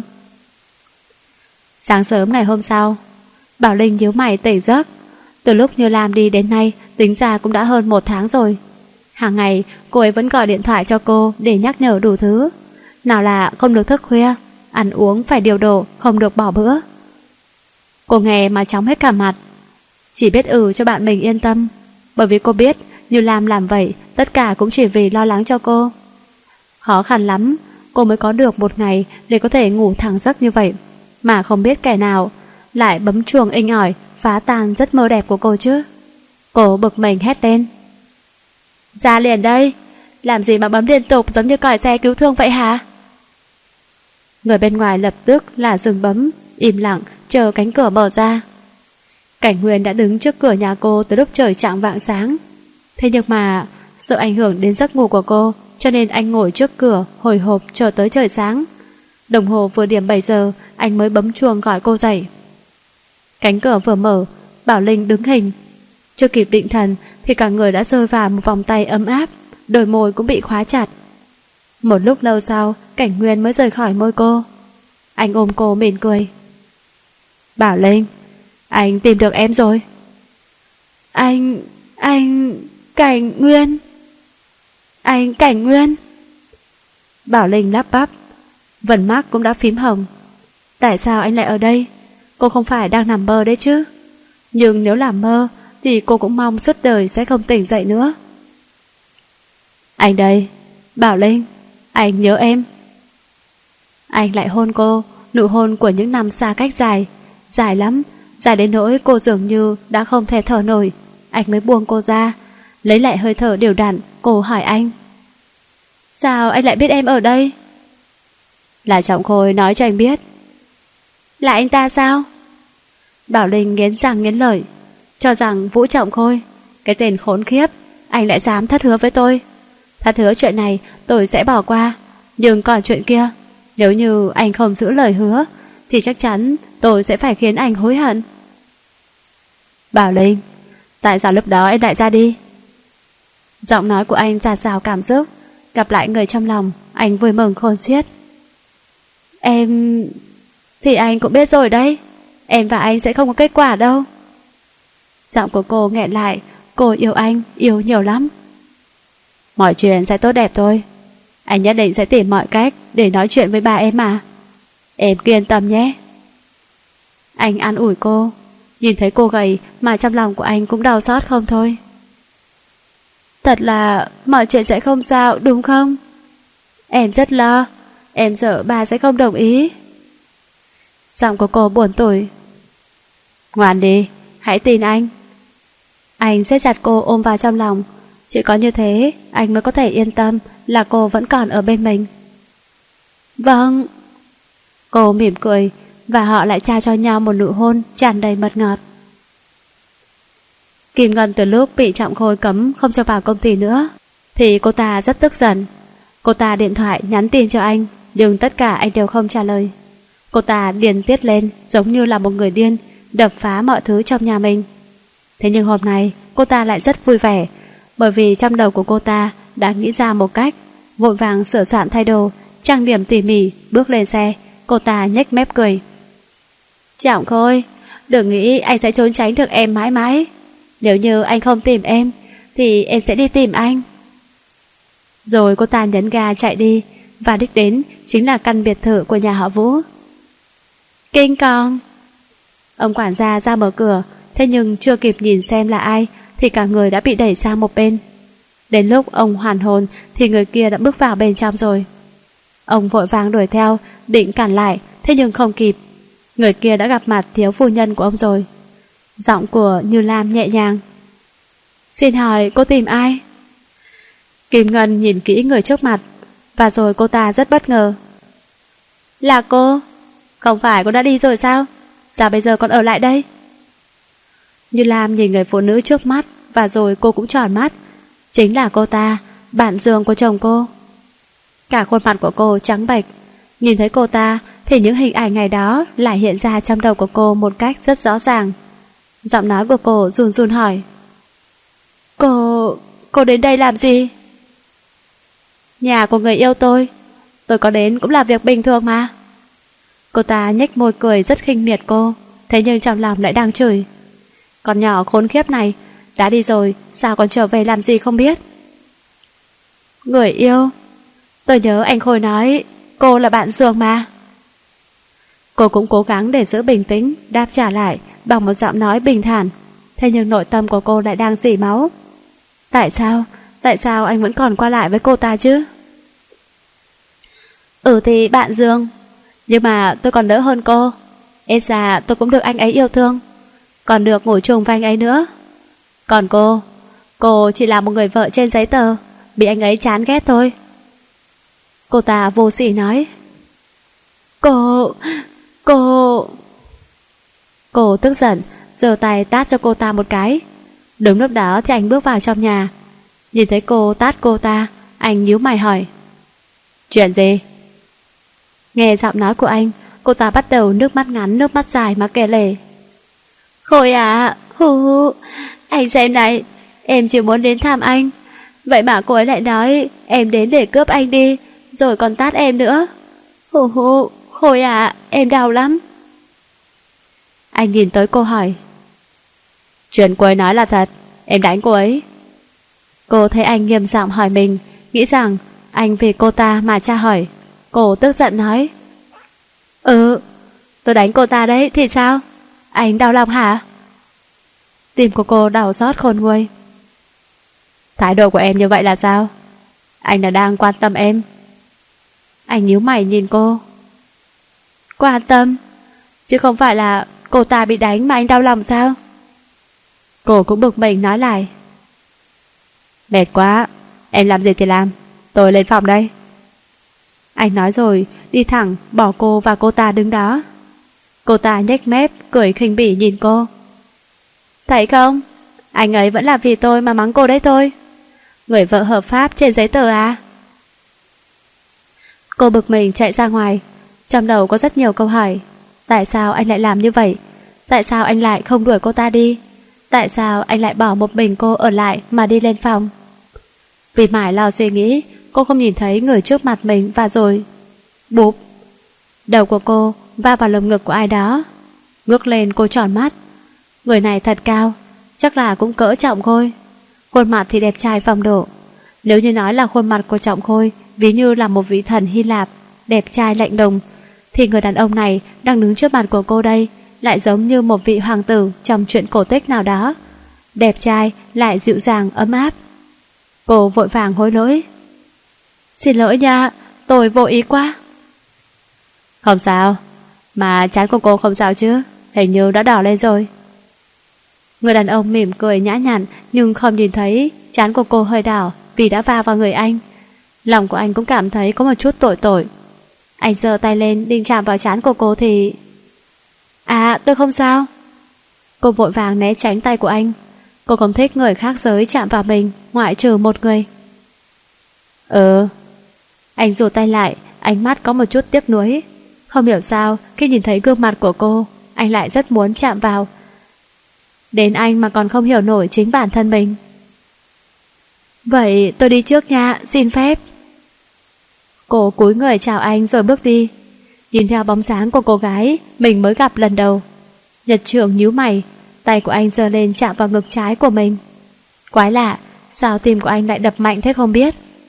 Nhất định là sau khi đi một vòng Cho biết mọi nơi Ngày mai anh phải đi khám mới được Anh chính là người Việt Nam Nhưng sang Anh Quốc định cư đã lâu Cho nên là phố xá anh đều không biết gì hết Nếu không phải vì hợp đồng lần này quá quan trọng Thì có lẽ còn lâu Anh mới có dịp trở về quê hương của mình anh cười cười lắc đầu bước đi hướng ngược lại của cô.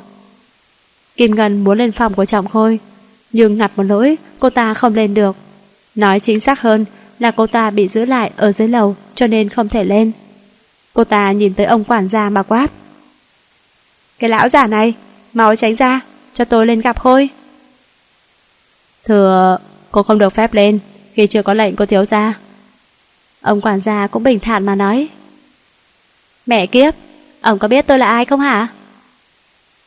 Ngoài tất cả mọi người trong nhà này ra Còn ai tôi cũng không biết Và cũng không muốn biết Mời cô về cho thiếu gia của chúng tôi được nghỉ ngơi. Chị Nam, mau tiến khách. Ông quản gia cũng không thèm nhìn mặt cô ta Trực tiếp mà đuổi người. Các, các người Các người dám đuổi tôi? Cô ta hét lên với đầy sự cảm tức. Cô dám lên mặt với thiếu phu nhân của chúng tôi. Chúng tôi việc gì phải kiêng nể cô chứ? Mời cô về cho. Chị giúp việc có tên là Nam cũng nói, dám làm cho thiếu phu nhân của bọn họ tức giận đến nỗi phải bỏ ra ngoài. Tới giờ cũng chưa có về hử. Chị nói vậy là còn nhẹ đấy, chứ ở ngoài đường là chị đã đánh cho bà má này không ra nhìn nữa rồi. Các người cứ chờ đấy, đợi khi nào tôi lên làm thiếu phu nhân của cái nhà này, các người sẽ biết tay tôi. Cô ta lên mặt. Vậy thì phải xem có ngày đó không rồi hãy nói. Bây giờ thì ao. Ông quản gia bình thản. À! Cô ta tức giận hét lên rồi đùng đùng ra khỏi nhà. Ông quản gia lên gõ cửa phòng anh nhưng không có ai trả lời. Ông thở dài bước xuống. Chắc là thiếu gia cần suy nghĩ một chút. Chiều tối cô trở về, cả hai người vẫn ngồi vào bàn dùng cơm bình thường, nhưng khác ở chỗ, không ai nói với ai câu nào. Ăn xong, mỗi người một hướng, cô thì lên phòng của bảo bối, anh thì lái xe ra ngoài. Ông quản gia và mọi người giúp việc trong nhà chỉ biết lắc đầu thở dài. Họ mong muốn cuộc chiến tranh lạnh sẽ nhanh chóng kết thúc. Bởi vì hiện giờ, Cảnh Nguyên đã đến thành phố B tìm Bảo Linh, cho nên Trọng Khôi đành phải đi ba uống rượu một mình. Anh uống rất nhiều, trong đầu của anh chỉ có hình bóng của cô. Tại sao anh chỉ muốn quan tâm đến cô thôi? Sao cô lại không hiểu cho anh chứ? Thật sự thì anh rất buồn. Không biết là thời gian đã qua bao nhiêu lâu. Chỉ biết khi anh định đứng lên ra về thì cả người anh giống như không còn một chút sức lực nào. Ngã phịch xuống ghế sofa trong phòng VIP. Cánh cửa mở ra, một cô gái bước vào ngồi trên đùi anh. Tay vuốt ve khuôn mặt đẹp trai của anh. Người đàn ông này vừa có tiền vừa đẹp trai. Cô ta thật sự đã mê mệt anh tới mức mù quán rồi. Kim Ngân khi bước ra khỏi nhà anh, lúc chiều cô ta cũng không cam lòng, cho nên mới định quay lại. Nhưng khi cô ta vừa định xuống xe, thì mắt đã thấy chiếc xe của anh vừa chạy ra khỏi cổng. Không nghĩ nhiều, cô ta vội nhấn ga chạy theo. Sau khi biết được phòng của anh đặt, cô đã ra một góc ở gần đó để chờ. Nhìn thấy nhân viên bê rượu vào cho anh, cô ta giả vờ nói chuyện giả lả, rồi nhân lúc người nhân viên đó không để ý, đã cho thuốc vào rượu của anh. Tính đến bây giờ, cô ta đoán chắc thuốc đã có tác dụng rồi, và kế hoạch của cô ta đang từng bước được tiến hành một cách thuận lợi. Khôi, anh khó chịu đúng không? Để em giúp anh. Như Lam, Như Lam. Trọng Khôi không nhìn thấy người trước mặt mình là ai, ánh mắt đã phủ một tầng sương mờ, thế nhưng trong đầu của anh chỉ nghĩ đến cô, cho nên luôn miệng để gọi tên cô. Như Lam, nó là cái thá gì chứ? Trọng Khôi, hãy đến với em. Nghe anh gọi tên của Như Lam, cô ta tức tiên. Tay anh không ý thức được, đưa lên xé rách bộ váy trên người của cô ta. Cả hai cùng diễn một màn tình ái tội lỗi. Nằm ở trong lòng con trai, Như Lam như là suy xét kỹ mọi chuyện. Cô cảm thấy mình cũng có một phần lỗi vì đã không nghe anh nói. Cô lỏ dò bước qua phòng của anh. Thế nhưng sao lạ vậy chứ? Anh không có ở trong phòng ngủ Phòng làm việc, phòng khách cũng không có Cô lại nhíu mày suy nghĩ Đã hơn 12 giờ đêm Anh còn đi đâu Sao lại không nói với cô chứ Anh không biết có chuyện gì không Bao nhiêu câu hỏi cứ lặp lại trong đầu của cô Cô lo lắng Vội vàng chạy về phòng Lấy điện thoại mà gọi cho anh Thế nhưng không ai bắt máy Nỗi lo ở trong lòng của cô lại càng tăng thêm Cô cứ ngồi trên giường Cứ chờ anh Nhưng anh vẫn không về Buổi sáng tại văn phòng VIP của câu lạc bộ đêm. Trọng khôi nhíu mày thức giấc, đầu của anh đau nhói khó chịu. Sau khi nhìn kỹ nơi bình đang nằm, anh giật mình ngồi dậy. Chết tiệt, anh thế mà lại ngủ quên bởi vì uống quá say. Rồi anh nhìn sang bên cạnh, chân mày của anh lại càng nhíu chặt hơn khi mà nhìn thấy người đang nằm kế bên mình là ai. Anh vội giúp cô ta ngồi dậy rồi nghiến răng nghiến lợi hỏi. Kim Ngân, tại sao tôi lại ở đây? Tối qua tôi và cô đã xảy ra chuyện gì hả? Mau, nói nhanh cho tôi biết. Ừ, Khôi, người ta có đang ngủ mà, sao anh lại quát người ta lớn vậy chứ? Giọng của cô ta óng ẻo vang lên. Nói nhanh lên, tôi không có thời gian. Anh quát lớn. Tối, tối qua là anh gọi em tới đây mà. Cô ta giật mình giả vờ khóc lóc. Tôi gọi cô đến sao? Anh bán tín bán nghi hỏi lại. Thật ra chuyện tối hôm qua Anh chỉ nhớ là cô và mình giận nhau Rồi anh mới vào đây Còn những chuyện lúc sau anh không nghĩ ra Thật mà Là anh đã gọi cho em Không tin thì anh xem lại nhật ký cuộc gọi xem.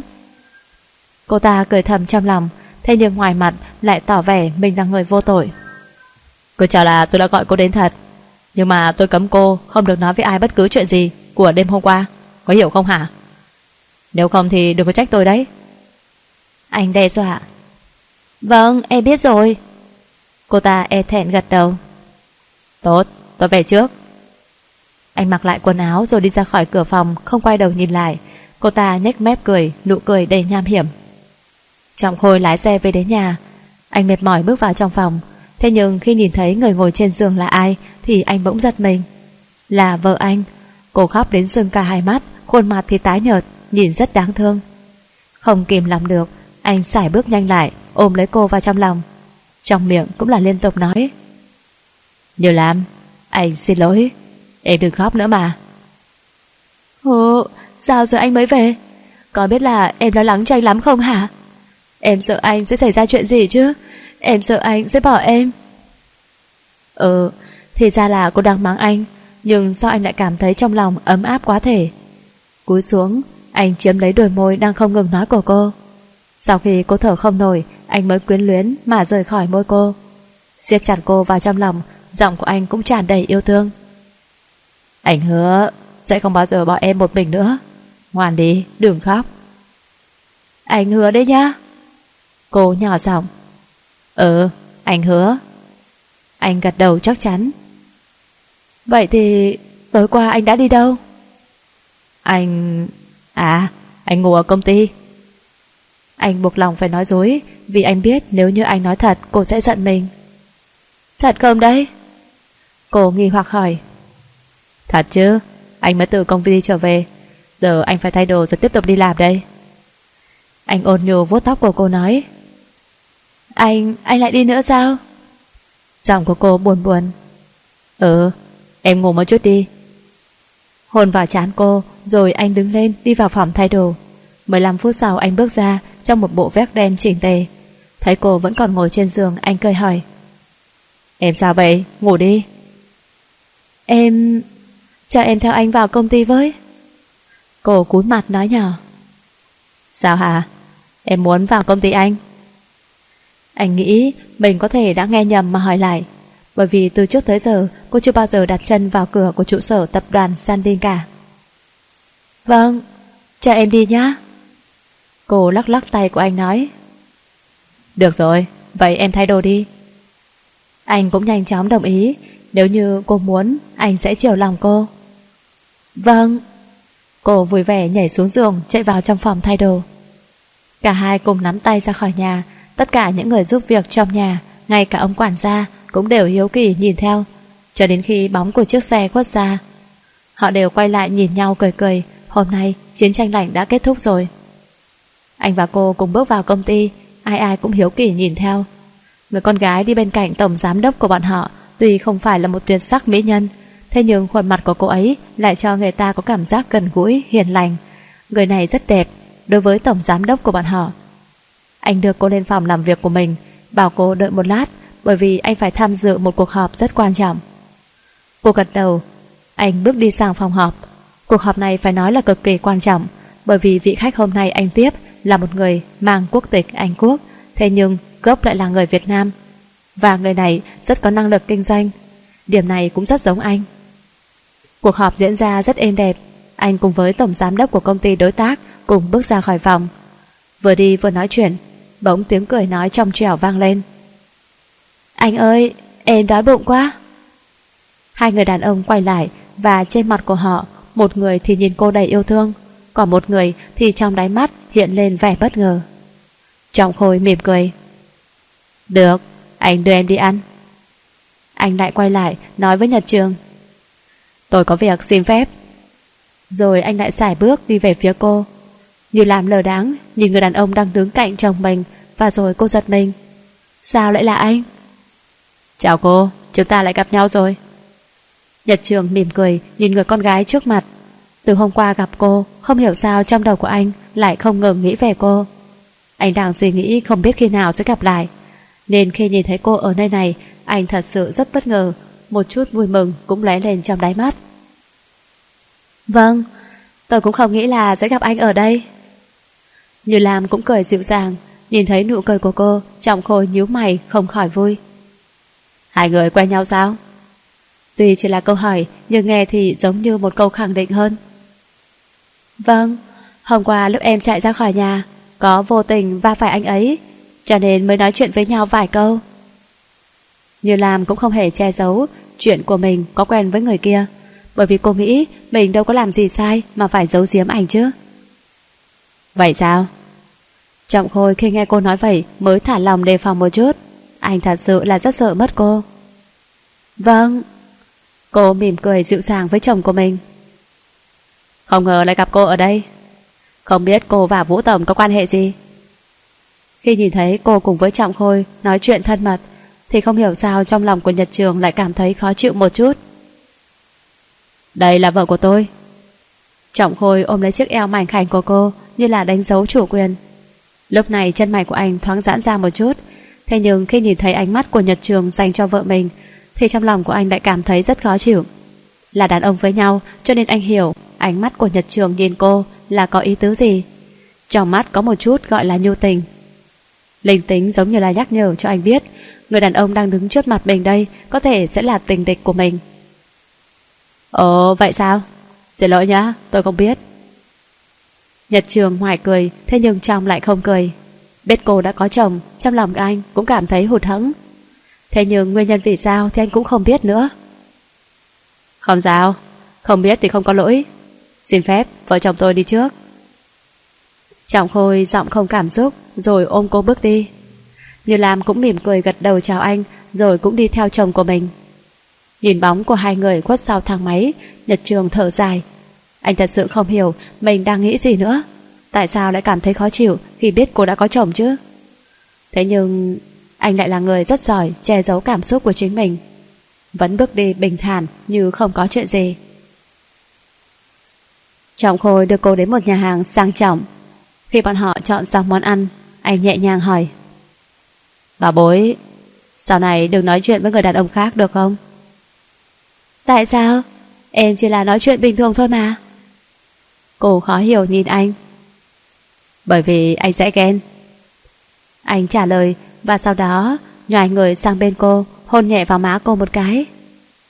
Anh này! Cô đỏ mặt e thẹn cúi đầu. Nhìn thấy cô như vậy, anh bật cười. Vợ của anh đúng là rất dễ thương mà. Sau khi ăn xong, anh sẽ đưa cô về nhà. Vì câu nói không được khoe và ở công ty của anh cô cảm thấy rất chán. Tất nhiên là anh đồng ý một phần là vì chiều lòng cô, một phần vì anh cũng không muốn cô vào công ty, bởi anh sợ cô sẽ giáp mặt với Nhật Trường. Cũng đã hơn một tháng nữa trôi qua, cuộc sống của cô vẫn bình thản. Con trai thì ban ngày đi học, chiều về lại lưu lo nói chuyện với cô, khiến cô rất vui. Thế nhưng có một cái gì đó không bình thường đang xảy ra mà cô lại không biết là chuyện gì. Trọng Khôi từ đêm xảy ra quan hệ với Kim Ngân cho đến giờ cũng không có gặp lại cô ta nữa. Anh cười thầm trong lòng vì nghĩ cô ta cũng đã biết nghe lời mình. Thế nhưng anh trăm nghĩ, ngàn nghĩ cũng không nghĩ đến chuyện bất ngờ mà cô ta dành cho mình vào ngày mai. Anh vẫn đang nghĩ cách để cho Như Lam mang thai bởi vì lần trước cô mang thai thì cả hai người đã chia tay và cô bỏ đi cho nên trong quãng thời gian từ lúc cô mang thai cho đến khi cô sinh anh đã không có ở bên cạnh cho nên anh cảm thấy mình thật sự có lỗi với cô. Nhật Trường càng ngày cũng càng không thể hiểu nổi bản thân mình nữa. Sau khi gặp cô vài lần, anh lại càng muốn gặp cô nhiều hơn. Mặc dù hợp đồng đã ký kết thành công, nhưng anh vẫn không muốn quay về Anh Quốc. Anh muốn được nhìn thấy cô, muốn nghe giọng nói dịu dàng của cô. Anh nghĩ mình thật sự đã điên rồi. Hôm nay, Như Lam đang ở nhà thì có điện thoại. Nhìn thấy tên của người gọi đến, cô mỉm cười, vội vàng bắt máy. Alo, Linh Linh, cậu đang làm gì vậy? Sao lâu thế rồi mới gọi cho mình chứ? Lam Lam, cậu đang làm gì đấy, có rảnh không? Mình đang ở nhà, cũng rảnh thôi, có chuyện gì vậy? Cậu ra sân bay đón mình đi. Sân bay đón cậu? Linh Linh, cậu vào đây thật sao? Giọng của Như Lam đầy kích động. Ừ, cậu đón mình nhá. Được chứ, tất nhiên là được rồi. Cậu chờ mình một chút nha. Được. Cả hai cùng cúp máy, hai cô gái cùng mỉm cười, cuối cùng thì họ cũng sắp được gặp lại người bạn thân của mình, cũng đã hơn 2 tháng rồi còn gì. Tại sân bay Tân Sơn Nhất, Như Lam vừa xuống xe, nhìn giáo giác tìm kiếm bạn thân của mình thì thấy một cánh tay giơ lên. Lam Lam, ở đây nè. Bảo Linh gọi cô bạn của mình khi thấy cô đang nhìn ngó xung quanh. Linh Linh! Như Lam cũng kích động, vội vàng chạy lại ôm cô bạn thân của mình. Nói thật, cô rất nhớ Bảo Linh, cho dù hàng ngày vẫn điện thoại liên lạc nói chuyện với nhau, nhưng gặp mặt vẫn vui hơn. Làm làm à, mình rất nhớ cậu đấy. Giọng của Bảo Linh nghẹn ngào. Người bạn này cô thật sự rất nhớ, và cả nhóc còn trọng khang nữa. Mình cũng rất nhớ cậu. Vành mắt của Như Lam bỗng đỏ ửng lên, chỉ cần cô chớp mắt là nước mắt sẽ rơi xuống ngay. Mà bà bố đâu rồi? Sao cậu không đưa đến đây để mình gặp chứ? Không thấy được bảo bối, trong lòng của Bảo Linh cũng cảm thấy hụt hẫng. Cô rất muốn nhìn thấy gương mặt tròn trĩnh đẹp trai của bảo bối nha. Bảo bối hả?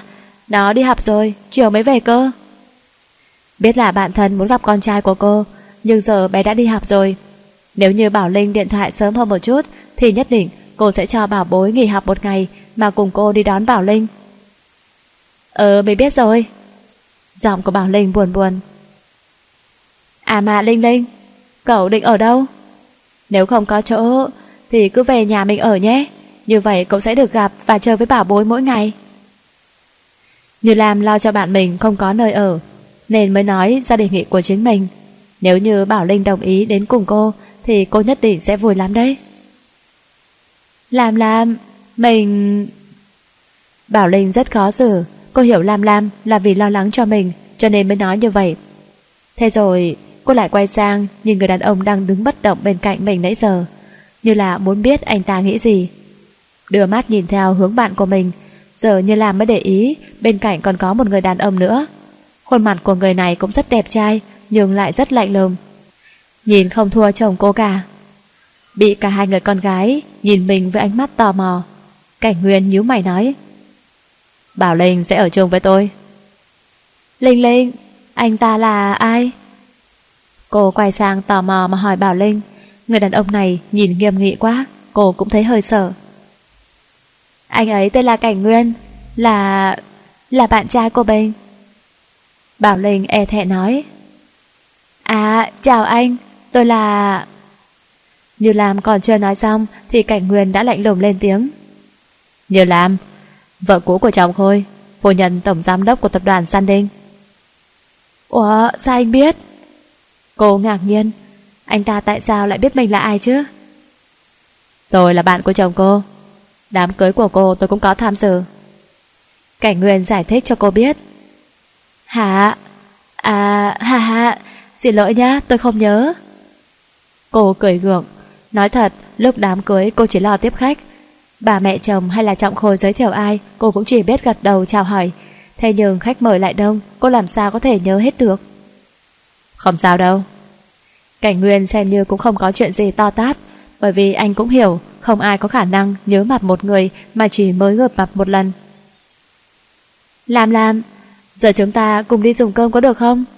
Lâu rồi chúng ta không nói chuyện. Bảo Linh nói, cô thật sự có rất nhiều chuyện muốn nói với bạn mình.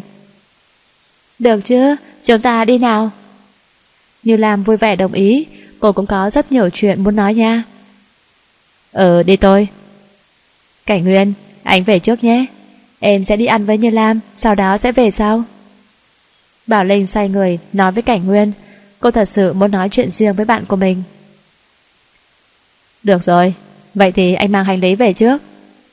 Cảnh Nguyên cũng nhanh chóng đồng ý, anh cũng muốn về nhà gặp ba mình một chuyến. Vào một quán ăn bình thường, cả hai cùng gọi những món ăn mà lúc trước cả hai thường gọi. Đang ăn cô hỏi. Linh Linh, sao cậu lại quen với bạn của chồng mình vậy? Làm làm à, mình có chuyện muốn nói với cậu. Bảo Linh ra chiều khó xử, cô không biết liệu khi nói ra, như làm có còn muốn làm bạn với mình hay không nữa. Chuyện gì vậy chứ? Như làm ánh mắt hiếu kỳ nhìn bạn, đây là lần đầu tiên cô trông thấy bạn mình ấp úng như vậy. Là... là chuyện... chuyện của mình. Lúc trước ờ, mình có nói với cậu mình là trẻ mồ côi, không có ba mẹ. Cậu có nhớ không?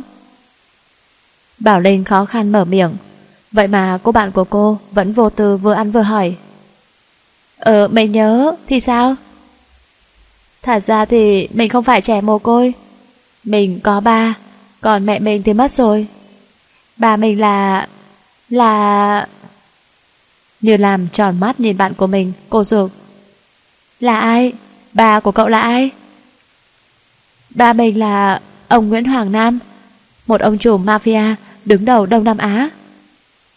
Bảo Linh trả lời, Cô lén lén nhìn bạn mình Xem phản ứng của Như Lam như thế nào.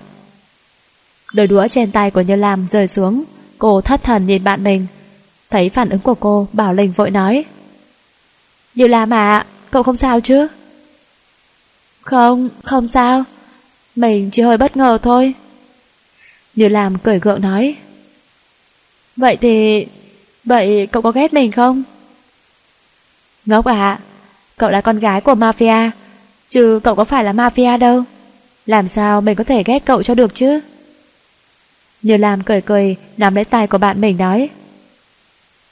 Bảo Linh gật đầu, Cả hai người cùng cười vui vẻ.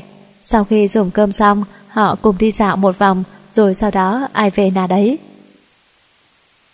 Sáng hôm sau, Như làm thức dậy thì Trọng Khôi đã đi làm. Cô mỉm cười nhìn vào tin nhắn trong điện thoại. Anh đưa bảo bối đi học, Đến công ty luôn. Trưa này anh sẽ về với em Em yêu. Cô cảm thấy hạnh phúc lắm, Đơn giản cô chỉ cần có vậy thôi. Bước xuống giường sau khi cô đi vệ sinh cá nhân xong Thì bước thẳng xuống lầu. Bàn ăn đã được dọn lên. Không hiểu sao khi ngửi thấy mùi thức ăn này, Nhất là món cá cô lại thấy buồn nôn. Cô bụng miệng, Vội chạy vào trong toilet. Mọi người thấy cô lạ cho nên hỏi cô. Thiếu phu nhân, Người sao vậy? Trong người không khỏe sao? Tôi không sao. Chắc là do hôm qua ăn nhiều đồ nướng, Cho nên mới vậy thôi. Lát nữa tôi sẽ đi gặp bác sĩ. Cô mỉm cười trả lời Thế nhưng trên khuôn mặt tái nhợt Ai nhìn cũng thấy tội. Vâng, phu nhân đi chuẩn bị đi. Tôi sẽ gọi tài xế đưa thiếu phu nhân đi bệnh viện. Ông quản gia trả lời. Vâng, vậy thì phiền bác rồi. Cô gật đầu mỉm cười. Đó là bổn phận của tôi, thưa thiếu phu nhân. Ông quản gia vẫn giữ thái độ cung kính với cô. Tại bệnh viện Cầm giấy siêu âm trên tay cô bẩn thần Tay vô thước đưa lên sờ vào bụng của mình. Nơi này của cô, Một lần nữa, lại có một sinh mạng bé bỏng. Và một lần nữa cô lại mang thai cho anh. Niềm hạnh phúc tràn ngập trên khuôn mặt cô. Bước vào xe, Tài xế cung kính. Tiểu phu nhân, Bây giờ chúng ta về nhà, hay đi đâu nữa à? Anh đưa tôi đến công ty của Khôi nhé. Cô mỉm cười sờ sờ vào bụng của mình trả lời. Cô muốn anh là người đầu tiên biết được tin vui này. Dạ vâng, thưa thiếu phu nhân. Tài xế trả lời rồi lái xe đi. Tại tập đoàn San Đinh Vì biết cô là vợ của anh Cho nên khi cô bước vào không ai ngăn cản cô. Bước vào thang máy Cô nhấn tầng làm việc của anh mà đi lên. Cô thư ký ra chiều khó xử khi gặp cô Thế nhưng lại không dám Đành phải để cô bước vào trong văn phòng anh. Đứng trước cửa phòng của anh Thấy cửa khép hờ Cô định đẩy cửa bước vào. Thế nhưng khi nhìn qua khe hở của cửa Cô như chết lặng. Chồng của cô đang ôm hôn một người đàn bà. Vì người kia đang quay lưng về phía cô, Cho nên cô không thể thấy mặt cô ta. Thế nhưng nhìn người này rất quen. Rồi cô ta lại dựa vào ngực của anh, Cất giọng nói. Khôi à Em nói thật nhá, Em có thai rồi. Anh sắp được làm ba rồi đấy, Anh có vui không? Thật ra cô ta không hề biết đến chuyện Anh đã có con, Vì chưa bao giờ cô ta nhìn thấy Trọng Khang cả. Cho nên cô ta nghĩ Nếu như có thai sẽ được anh yêu thương nhiều hơn Cô có thai Trọng Khôi nhíu mày hỏi Anh cảm thấy không tin cho lắm Thật đấy Đây là hình siêu âm Anh xem đi Cô đưa cho anh ta một tấm hình chụp đen trắng cùng với phiếu khám thai có tên của cô. Cả người của anh cứng ngắc, không biết phải làm gì. Nếu như để cô biết chuyện này thì chắc chắn cô sẽ không thể nào chịu nổi. Còn nếu bảo cô ta phá thai thì anh cũng không đành, bởi vì dù gì đó cũng là con của anh. Anh không thể nhẫn tâm đến vậy. Trong lúc anh còn đang suy nghĩ mông lung thì cánh cửa đã bị đẩy mạnh ra. Anh và cô ta cùng nhìn lại. Là cô, là Như Lam, là vợ của anh. Cô đang khóc, khóc đến nỗi đầy thương tâm. Như Lam, anh... Nghe anh nói đã, Như Lam. Trọng Khôi giật mình lắp bắp, không biết phải giải thích thế nào cho cô hiểu. Còn Kim Ngân, cô ta nhìn cô với ánh mắt khinh thường, đầy chế giễu. Khi mà nhìn thấy ánh mắt đó, cô cảm thấy mình thật thê thảm. Lúc nào cũng thua cô ta, lúc nào cô ta cũng là người mà anh không nỡ bỏ rơi. Cô không nói một lời chạy đi.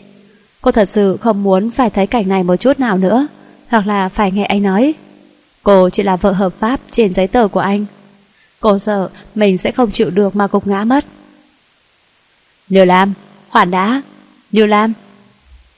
Anh muốn đuổi theo cô, thế nhưng cô ta lại nắm tay của anh giả vờ đau đớn. Khôi, em đau quá. Anh đừng bỏ em một mình mà. Anh, anh đưa em vào bệnh viện đi.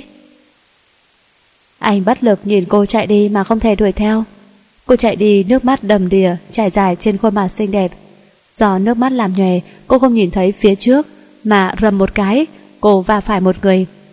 Nếu người kia không nhanh, đỡ kịp cô, thì suýt nữa cô đã ngã nhào xuống mặt đất rồi. Vội vàng đứng thẳng lên, cô nói, Xin lỗi. Rồi cô lại tiếp tục đi như vô hồn. Người kia bỗng kéo tay của cô lại. Như làm Sao em lại đi như người mất hồn vậy? Cô cũng quay lại Và cũng hơi bất ngờ. Chào anh. Em sao thế? Có chuyện gì sao? Nhật trường nhìn thấy cô, Trong ánh mắt chỉ có đau đớn cùng với trống rỗng. Tim của anh lại một phút nhói đau. Tôi không sao, Xin phép. Cô rút tay mình rồi tiếp tục bước đi, Nước mắt lại trào ra. Cô phải làm thế nào đây? Đối diện với anh thì cô không thể. Tim của cô đau đớn vô cùng. Đi được vài bước Thì trước mắt bỗng tối sầm lại. Và chuyện sau đó cô không nhớ nữa, Chỉ nghe mang máng có người gọi tên mình, Rồi cô rơi vào trong một vòng tay ấm áp. Lúc mà cô tỉnh dậy đã là sáng của ngày hôm sau. Khi mà nhìn thấy mọi thứ xung quanh Cô rõ ràng mới giật mình ngồi dậy. Xung quanh không có ai, Trong lòng của cô khẽ trùng xuống. Ánh mắt nhìn về phía xa xăm Không có tiêu cử Cánh cửa được mở ra. Cô đã rất mong, đó chính là Trọng Khôi, Là chồng của mình. Thế nhưng cô đã phải thất vọng, Khi mà người đó chính là Nhật Trường. Phải rồi, Bây giờ chắc là anh đang ở bên cạnh cô ta, Quan tâm chăm sóc cho cô ta. Còn nghĩ đến cô gì chứ? Cô cười tự diễu cho bản thân mình, Đã quá đa tình khi mà thấy ánh mắt thất vọng của cô dành cho mình, Nhật Trường thoáng hụt hẫng. Thế nhưng sau đó, anh cũng lấy lại tinh thần rất nhanh. Bước đến gần cô, anh mỉm cười. Em tỉnh rồi sao? Tôi có mang cháo cho em ăn. Ăn đi cho nóng. Tôi không ăn đâu. Tôi không đói. Cô trả lời nhưng không nhìn anh. Em không ăn cho em, thì cũng phải ăn cho bảo bối trong bụng chứ. Anh vẫn mỉm cười ôn nhu với cô. Qua tìm hiểu anh biết cô đã có một đứa con trai, anh đã rất buồn. Vậy mà hôm qua khi đưa cô vào bệnh viện, bác sĩ bảo cô mang thai, anh lại còn buồn, này đại buồn hơn. Thế nhưng buồn thì biết làm gì chứ, anh đâu có quyền gì mà cha hỏi cô. Anh... anh biết... Cô giật mình tròn mắt nhìn anh. Ừ, hôm qua bác sĩ đã nói cho tôi biết. Chúc mừng em. Miệng của anh nói lời chúc mừng, Mà sao tim lại đau đến vậy chứ? Ừ cảm ơn anh. Cô lại cười buồn. Tin này cô nhất định sẽ nói Để cho anh một bất ngờ. Vậy mà anh lại cho cô một bất ngờ còn lớn hơn nữa. Đúng là Đời chuyện gì cũng có thể xảy ra. Ê, bàn cháo đi. Nhật Trường mở hộp cháo thịt vẫn còn nóng hổi, đưa đến trước mặt của cô. Mồi cháo thơm phức cũng khiến cô cảm thấy đói. Bèn dùng thìa múc một muỗng cho vào trong miệng. Rất ngon, cô ăn một phát, hết gần nửa hộp cháo. Nhật Trường mỉm cười nhìn cô. Nhìn cô ăn ngon như vậy, anh cũng cảm thấy rất vui. Thật là không phí công anh nấu cháo suốt hơn 2 tiếng đồng hồ. Vì cô đòi xuất viện cho nên Nhật Trường cũng không ép cô nữa. Được ở bên cô gần một ngày hôm qua cho đến sáng ngày hôm nay, anh đã cảm thấy vui lắm rồi.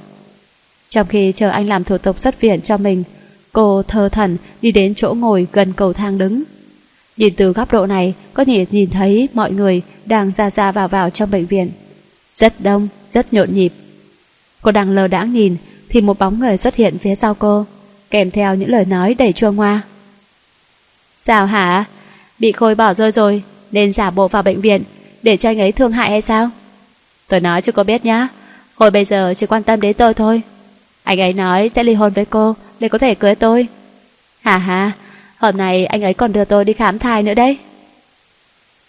Như Lam không cần quay lại cô cũng biết đây là giọng của ai. Ngoài bạn Dương của chồng cô thì còn ai ngoài đây nữa chứ? Khi thấy cô quay lại, cô ta vốn có ý định sẽ đẩy cô, nên dùng một lực cũng không nhẹ. Nhưng cô ta trăm tính ngàn tính, cũng không tính đến việc cô lại né được cái hất tay của cô ta. Bị mất đà, cô ta thất thế không bám vào được cái gì, cả người trực tiếp rời tự do xuống cầu thang. Cô thất thần, không nghĩ cô ta sẽ bị ngã như vậy. Chưa kịp định thần thì khuôn mặt của cô đã bị lệch sang một bên, bởi vì một cái tát với một lực đạo không hề nhẹ. Cô ngỡ ngàng nhìn người đàn ông ra tay đánh mình. Là Vũ Trọng Khôi, là chồng của cô. Máu từ bên mép miệng của cô tứa ra, khuôn mặt của anh lạnh lùng đến đáng sợ. Anh khàn từng chữ. Tôi thật không ngờ, cô lại là loại đàn bà độc ác như vậy, nhàm hiểm như vậy. Chỉ vì cô ấy có thai, mà cô đành lòng ra tay như vậy sao? Cô thật khiến cho tôi kinh tởm. Khốn khiếp, nếu như hai mẹ con cô ấy có chuyện gì, tôi sẽ không tha cho cô. Trọng Khôi sau khi đánh chửi cô xong cũng không nhìn thấy sắc mặt trắng bệch của cô. Trực tiếp xoay người lại bế cô ta vào phòng cấp cứu, bỏ cô đứng đó với khuôn mặt không một chút huyết sắc.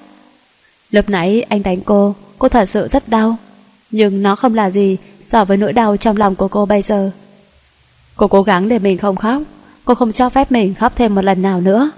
Bởi vì một người như vậy là không đáng. Nhật Trường sau khi làm xong thủ tục giấy tờ xuất viện cho cô, khi quay lại thì đã thấy mặt của cô in hàng năm dấu tay nhức mắt, khóe miệng còn đang dì máu. Tim của anh nổi lên một trận đau xót, vội hỏi. nhớ Lam, em sao vậy hả? Ai đã đánh em? Tôi không sao, chỉ là bị chó cắn thôi. Cô lạnh lùng trả lời. Chó, chó cắn. Khóe môi của Nhật Trường giật giật, đây rõ ràng là dấu tay của người, đã vả lên mặt của cô. Bệnh viện thì làm gì có chó chứ Nhưng nếu cô không muốn nói Anh cũng sẽ không ép cô Về thôi Cô bước đi Anh vội vàng chạy theo Ngồi vào xe Cô tựa người vào trên ghế mệt mỏi và nhắm mắt lại một lúc sau mới mở mắt Mở miệng nói Khi nào anh về Anh Quốc Trưa nay Sau khi đưa em về tôi sẽ lên máy bay Giọng của anh rất buồn Nghĩ tới việc mình sẽ không được gặp cô Anh cảm thấy thực khó chịu cho tôi đi với được không? Cô nhìn xa xăm ngoài cửa xe, ánh mắt không một chút cảm xúc. Sao? Em nói gì? Nhật trưởng cứ nghĩ mình đã nghe nhầm, cho nên anh vội vàng hỏi lại. Tôi nói là tôi muốn đi cùng anh. Không được sao? Cô quay lại nhìn anh nói. Tất nhiên là được rồi. Thế nhưng còn trọng thôi, anh ta... Khi nghe cô nói muốn đi cùng mình, anh đã rất vui. Thế nhưng khi nghĩ đến chồng cô Anh lại cảm thấy thật khó xử Anh ta từ bây giờ trở đi Không còn là chồng tôi nữa Cô lạnh giọng Nhắc tới người đàn ông đó Cô cảm thấy thực kinh tởm Hả? À ừ Vậy em có muốn lấy lột đạc gì không? Mà thôi Sao bên đó chúng ta sẽ mua mới cũng được Tâm trạng của Nhật Trường hiện giờ rất phấn khích Ừ cũng được nhưng bây giờ anh chở tôi về nhà được không? Tôi muốn đón con trai của mình. Nghĩ tới con trai, tâm tình của cô mới vui vẻ thêm một chút. Được chứ? Anh sảng khoái đồng ý, chỉ cần có cô, thì dù cô có bao nhiêu đứa con, anh cũng chấp nhận hết, bởi vì anh đã lỡ yêu cô mất rồi. Sau khi chuẩn bị một số đồ dùng cần thiết, cô lại nhìn căn phòng một lần cuối. Từ giờ, cô nhất quyết sẽ không quay lại đây nữa. Cô viết cho anh một lá thư cùng với một lá đơn ly hôn để trên bàn rồi nắm tay con trai bước ra khỏi căn nhà không quay đầu lại. Ông quản gia cùng với tất cả mọi người do không biết chuyện gì đã xảy ra và cũng không thấy cô mang theo hành lý khi ra ngoài cho nên họ cũng không suy nghĩ quá nhiều mà tiếp tục làm công việc của mình. Trong bệnh viện lúc này sau khi cô ta được đưa vào phòng cấp cứu tính đến bây giờ cũng đã gần 2 tiếng rồi.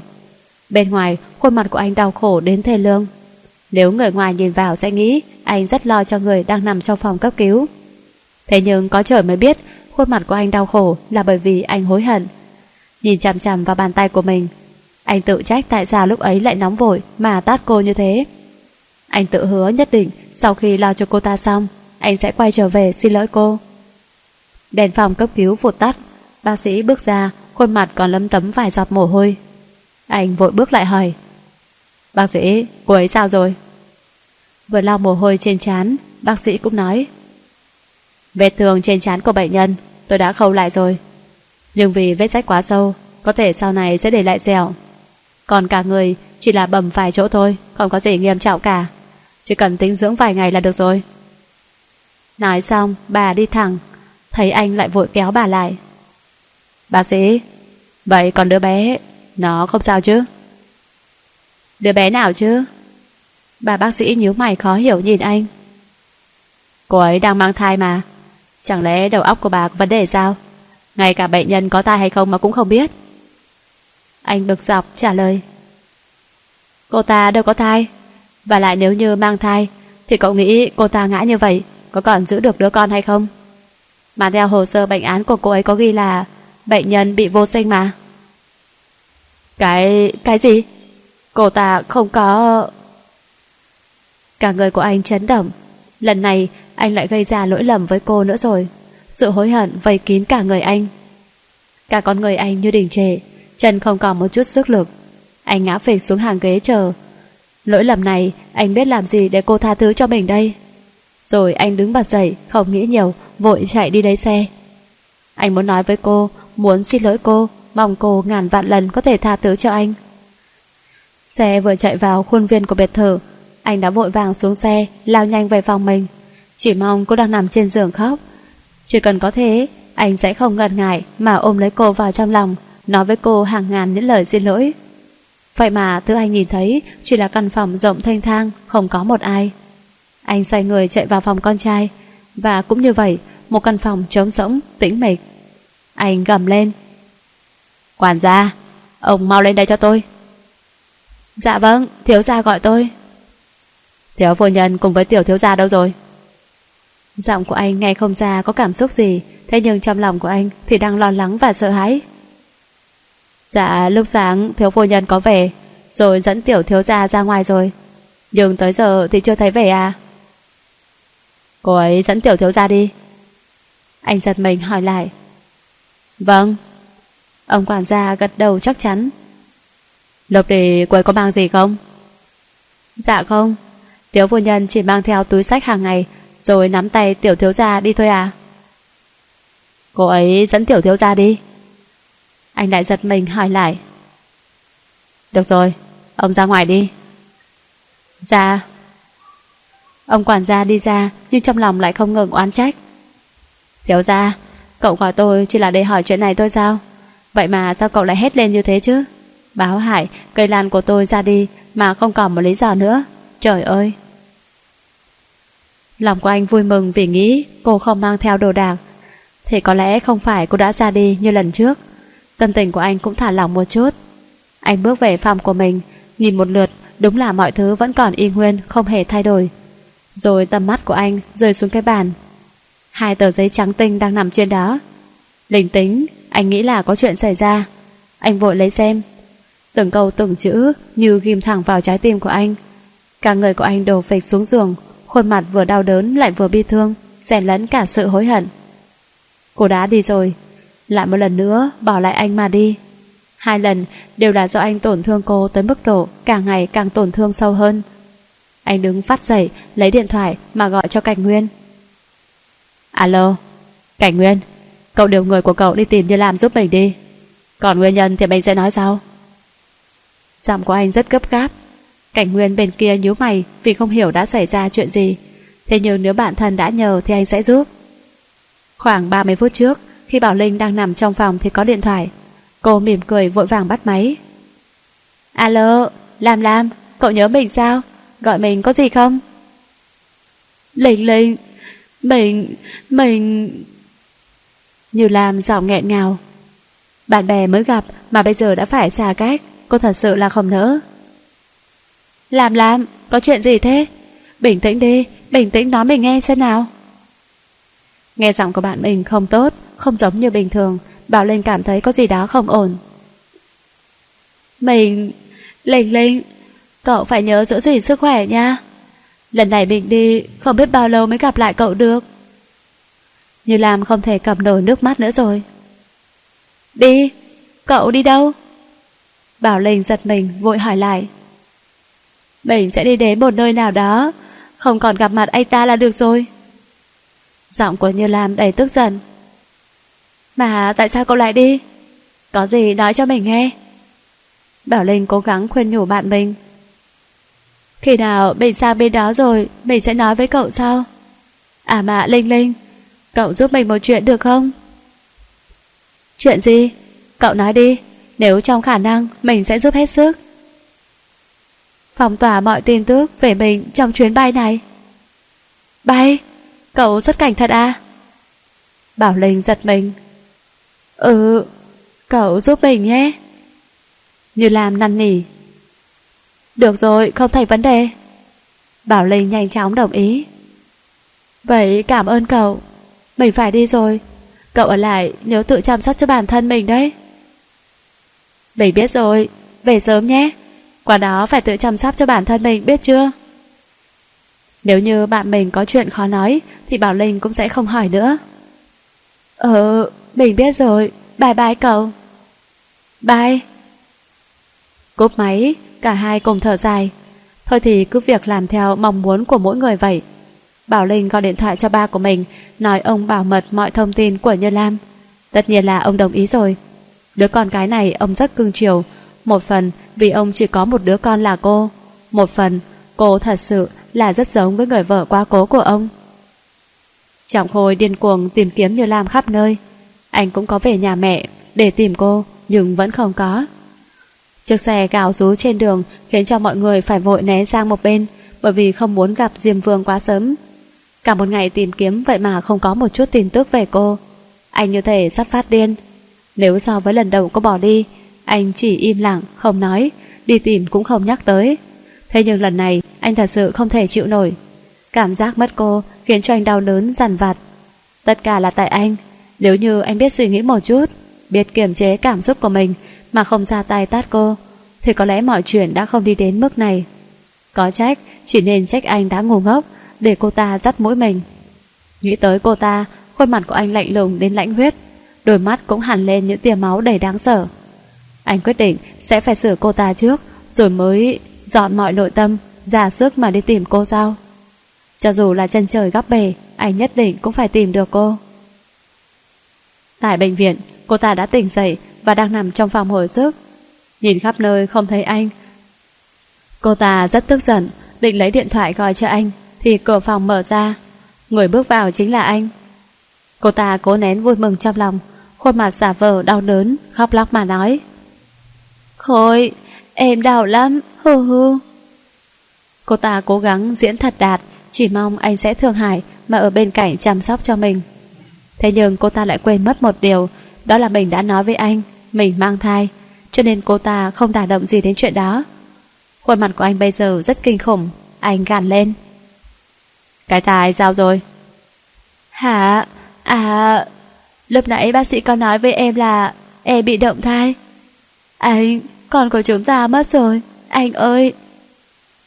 Anh tức giận không kiềm chế được Ta cho cô ta một cái thật mạnh Đến bây giờ mà cô vẫn còn muốn gạt tôi.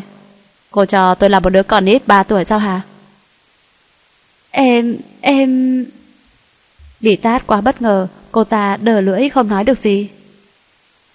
Em Sao Sao anh biết? Cô ta giật mình nhìn anh. Chuyện cô giả vờ không ai biết Chỉ có chị họ của cô ta mới biết thôi. Và cũng chính người chị họ đó Đã làm giả hình siêu âm cho cô.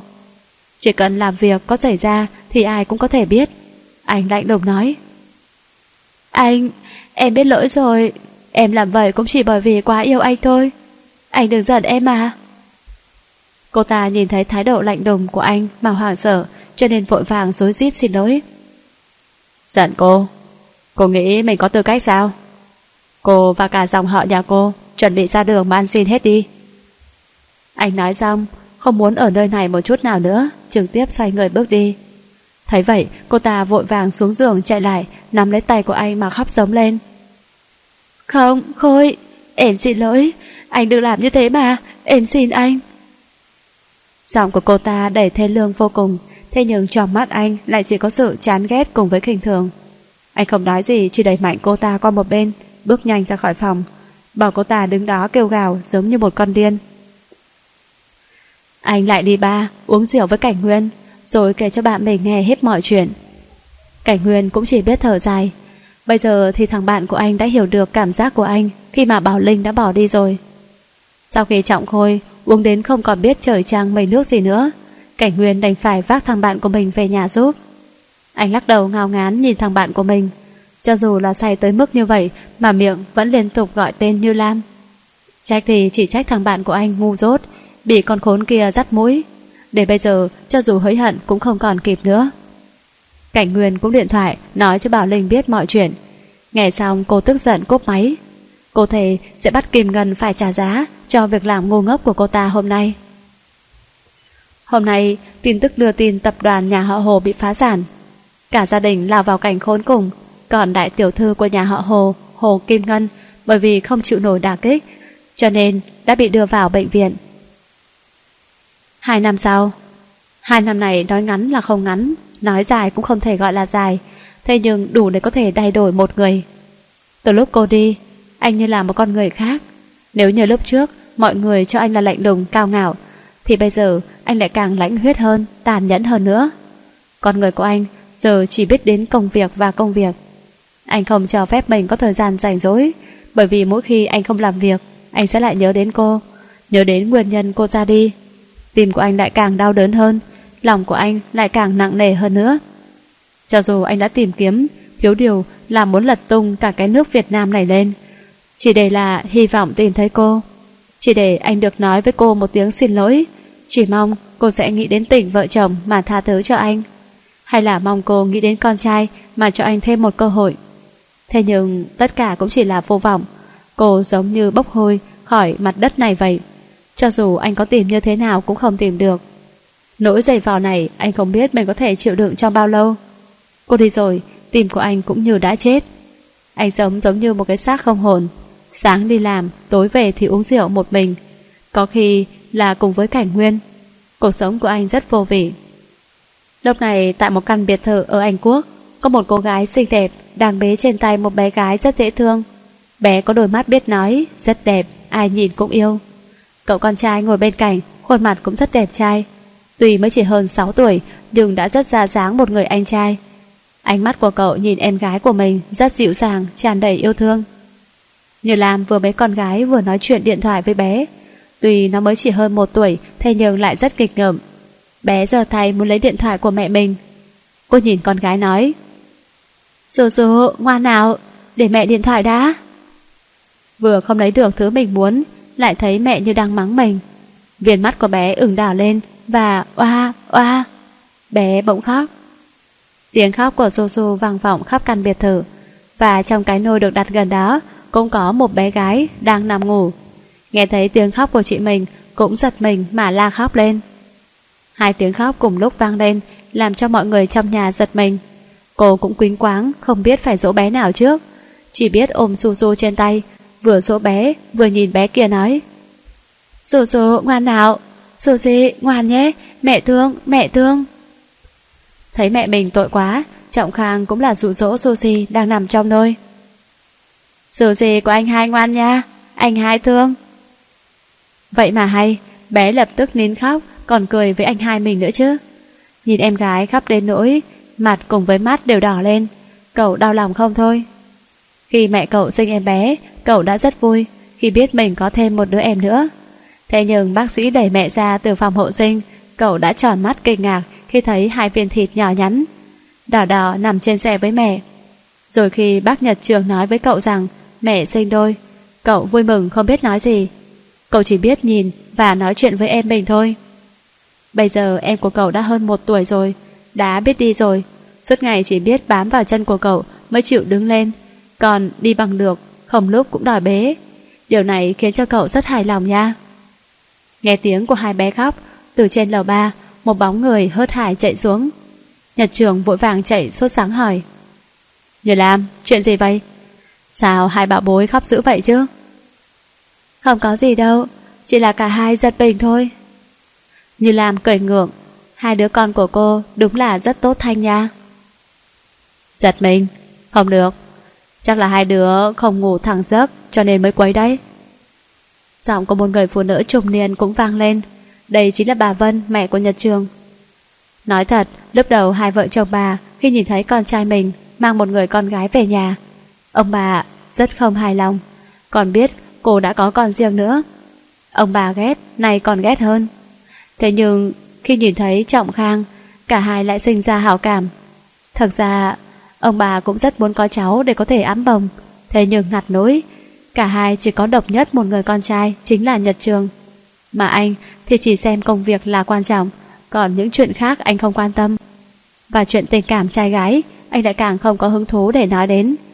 Cho dù ông bà đã ra sức nhờ người mai mối, mà con trai của mình cũng chỉ dừng dưng, xem đó như chuyện không liên quan đến mình vậy. Ngay cả việc ông cố tình gắn ghép con trai và một cô gái người Anh quốc chính gốc, anh cũng chẳng quan tâm. Cả hai người cũng chỉ biết lắc đầu thở dài, đành phải gạt bỏ đi ý định cùng cháu của mình sang một bên. Rồi khi con trai công tác ở Việt Nam trở về, mang theo một cô gái, ông bà đã rất bất ngờ. Nhìn cô tuy rất đẹp nhưng đã có con riêng, khiến cho ông bà không hài lòng. Nhưng rồi khi tiếp xúc với cô và khi gặp Trọng Khang thì cả hai người mới không ghét cô nữa, mà ngược lại cũng từ từ chấp nhận cô. Rồi sau khi hai bé Su Su và Sushi ra đời thì ông bà không những là không ghét cô mà lại còn yêu thương cô nhiều hơn lúc trước. Dạ, con đang dỗ cho bé ngủ tiếp đây à? Cô mỉm cười trả lời với bà. Để bác cho hai đứa ngủ cho, cháu đi ăn cơm đi. Bà Vân lại vui vẻ trả lời. Vâng, vậy thì phiền bác, còn xin phép lên phòng một chút à? Bởi vì đã quen với ông bà cho nên cô cũng không ngại ngùng nữa. Không phiền, không phiền. Hai ông bà cùng lên tiếng, nhìn hai bé, ông bà còn cảm thấy rất thích nữa. Cô mỉm cười, cùng với Trọng Khang lên phòng. Cuộc điện thoại lúc nãy cô còn chưa nói xong.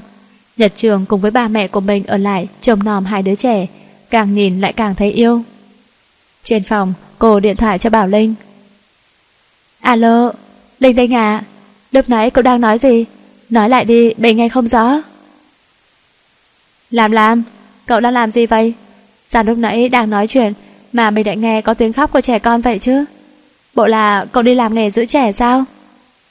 Bảo Linh lại trêu cô. Không phải đâu, mình sẽ nói cho cậu biết sau. Bây giờ cậu nói tiếp chuyện lúc nãy đi.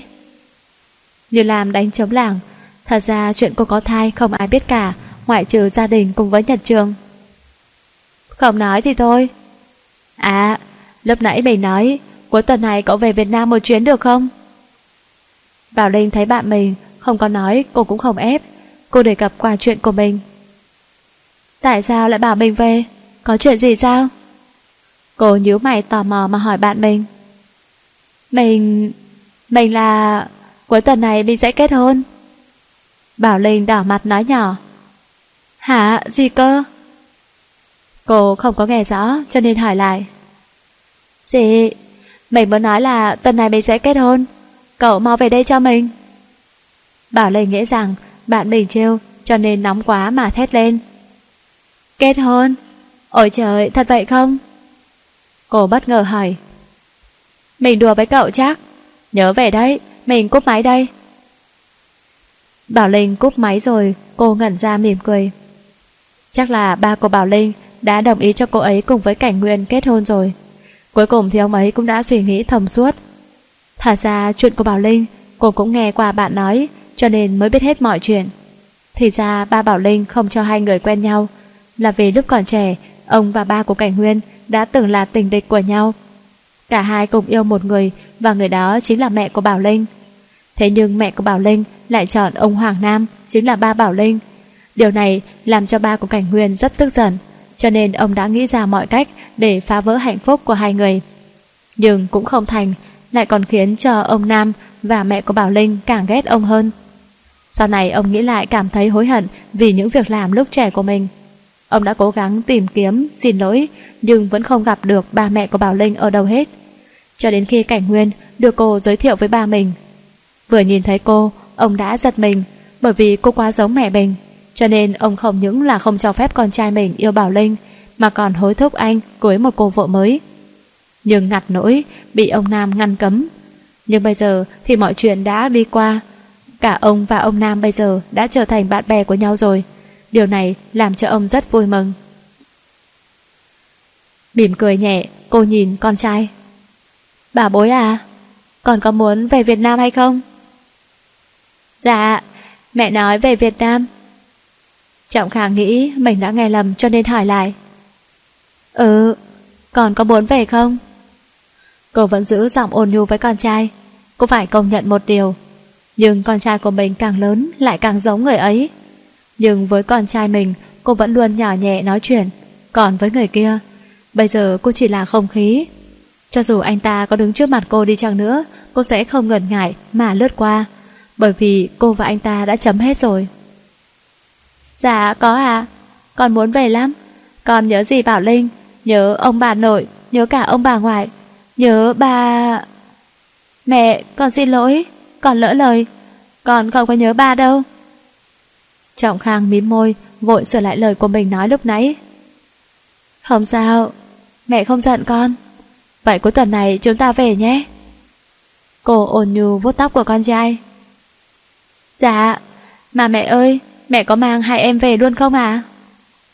Cậu e xe hỏi. Nếu như mẹ để hai em ở bên này, cậu chắc là sẽ không về nữa đâu nha. Tất nhiên là có rồi. Mẹ sẽ mang hai em về gửi cho bà ngoại trông hộ ít ngày. Cô mỉm cười giải thích cho con trai hiểu. Vâng. Cậu vui vẻ cười. Cô cũng mỉm cười. Xem ra lần này cô phải trở về nơi đó một chuyến rồi. Không biết là có chuyện gì thú vị không nữa. Sân bay quốc tế Tần Sân Nhất.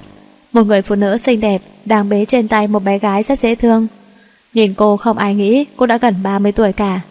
Dáng người của cô thanh cao, Khuôn mặt của cô lại diễm lệ dịu dàng, Khiến cho bất kể người đàn ông nào khi nhìn thấy Cũng sinh ra cảm giác muốn che chở cho cô. Bên cạnh là một người đàn ông cao lớn, Tướng mạo phong độ, Nhỏ nhã lại đẹp trai. Trên tay anh cũng bế một bé gái giống nhau như đúc Với bé gái mà người phụ nữ đang bế kia. Nhìn thôi cũng biết hai bé là sinh đôi rồi. Còn một tay kia, anh đang nắm tay của một cậu bé khoảng 6-7 tuổi. Tuy còn nhỏ, nhưng ai cũng nhìn ra, sau này cậu bé nhất định sẽ thành một soái ca cho mà xem. Một bức tranh cả gia đình hạnh phúc được hầu hết mọi người đều cảm thán cùng ngưỡng mộ. Thế nhưng chỉ có Như Lam và Nhật Trường mới biết được cảm xúc của bọn họ là gì. Anh yêu cô, cô biết, nhưng cô đối với anh chỉ có tình bạn, hoặc hơn nữa chính là tình anh em mà thôi. Còn ngoài ra, cô không nghĩ đến những chuyện khác. Khi nghe thấy cô nói muốn trở về Việt Nam, Trong lòng của Nhật Trường dâng lên một nỗi bất an. Anh sợ khi cô quay về Sẽ không quay lại, Mà sẽ ở bên cạnh Trọng Khôi Đến lúc đó, anh sẽ mãi mãi mất cô. Thế nhưng rồi, Anh đã suy nghĩ lại, Anh có bao giờ có được cô đâu mà sợ mất chứ? Lúc đó, anh đã nói với cô, Em thật sự muốn về Việt Nam sao? Phải. Cô gật đầu chắc chắn nhưng mà nếu em gặp lại Trọng Khôi thì... Anh ngập ngừng, muốn nói nhưng không dám nói. Gặp lại anh ta thì sao? Cô tròn mắt hỏi anh. Em không phải là... Anh định hỏi cô, em không phải vẫn còn yêu anh ta đấy chứ? Thế nhưng lại không có cách nào có thể mở miệng nói ra. Em không quen anh ta. Cô lạnh lùng nói. Anh im lặng cúi mặt không nói gì nữa. Mãi một lúc lâu sau mới nói. Nhờ làm Anh biết, em hiểu là anh Anh còn chưa nói xong Thì cô đã lên tiếng ngăn lại, Không cho anh tiếp tục nói. Nhật trường à Em biết anh muốn nói gì, Thế nhưng em với anh không thể nào đến với nhau được đâu, Em không xứng với anh. Em chỉ cần biết anh yêu em, Còn những chuyện khác anh không quan tâm. Anh nhìn cô bằng ánh mắt rất cường quyết. Thế nhưng em lại quan tâm. Nhật trường à Anh xứng đáng để có một người vợ tốt hơn em. Lina rất yêu anh. Cô ấy là một cô gái tốt. Anh hãy đến với cô ấy đi. Giọng của cô rất bình tĩnh. Cô muốn anh hiểu mình không hợp với anh. Lớp sang đây cô biết, Thì ra anh đã có một vị hôn thê rồi. Cô ấy là người Anh Quốc. Một người Anh Quốc chính gốc, Tên là Nina Ba mẹ của anh lúc trước vì muốn có cháu cho nên mới gán ghép anh cho cô ấy. Anh thì vẫn mặt lạnh, xem cô như chuyện đó không có liên quan đến mình, Thế nhưng với Nina, cô nàng đã yêu anh từ lúc gặp anh lần đầu. Cô nàng này là một cô gái tính tình cũng không đến nỗi tệ, khuôn mặt cũng xinh đẹp. Và khi tiếp xúc, cô mới xác định đây là một cô gái có thể làm thay đổi nhật trường. Cô rất mong hai người sẽ sớm thành đôi. Chuyện này sẽ làm cho cô nhẹ lòng hơn, vì sau những chuyện đã qua, cô cảm thấy mình nợ anh rất nhiều. Anh không cần ai hết. Anh chỉ cần em thôi.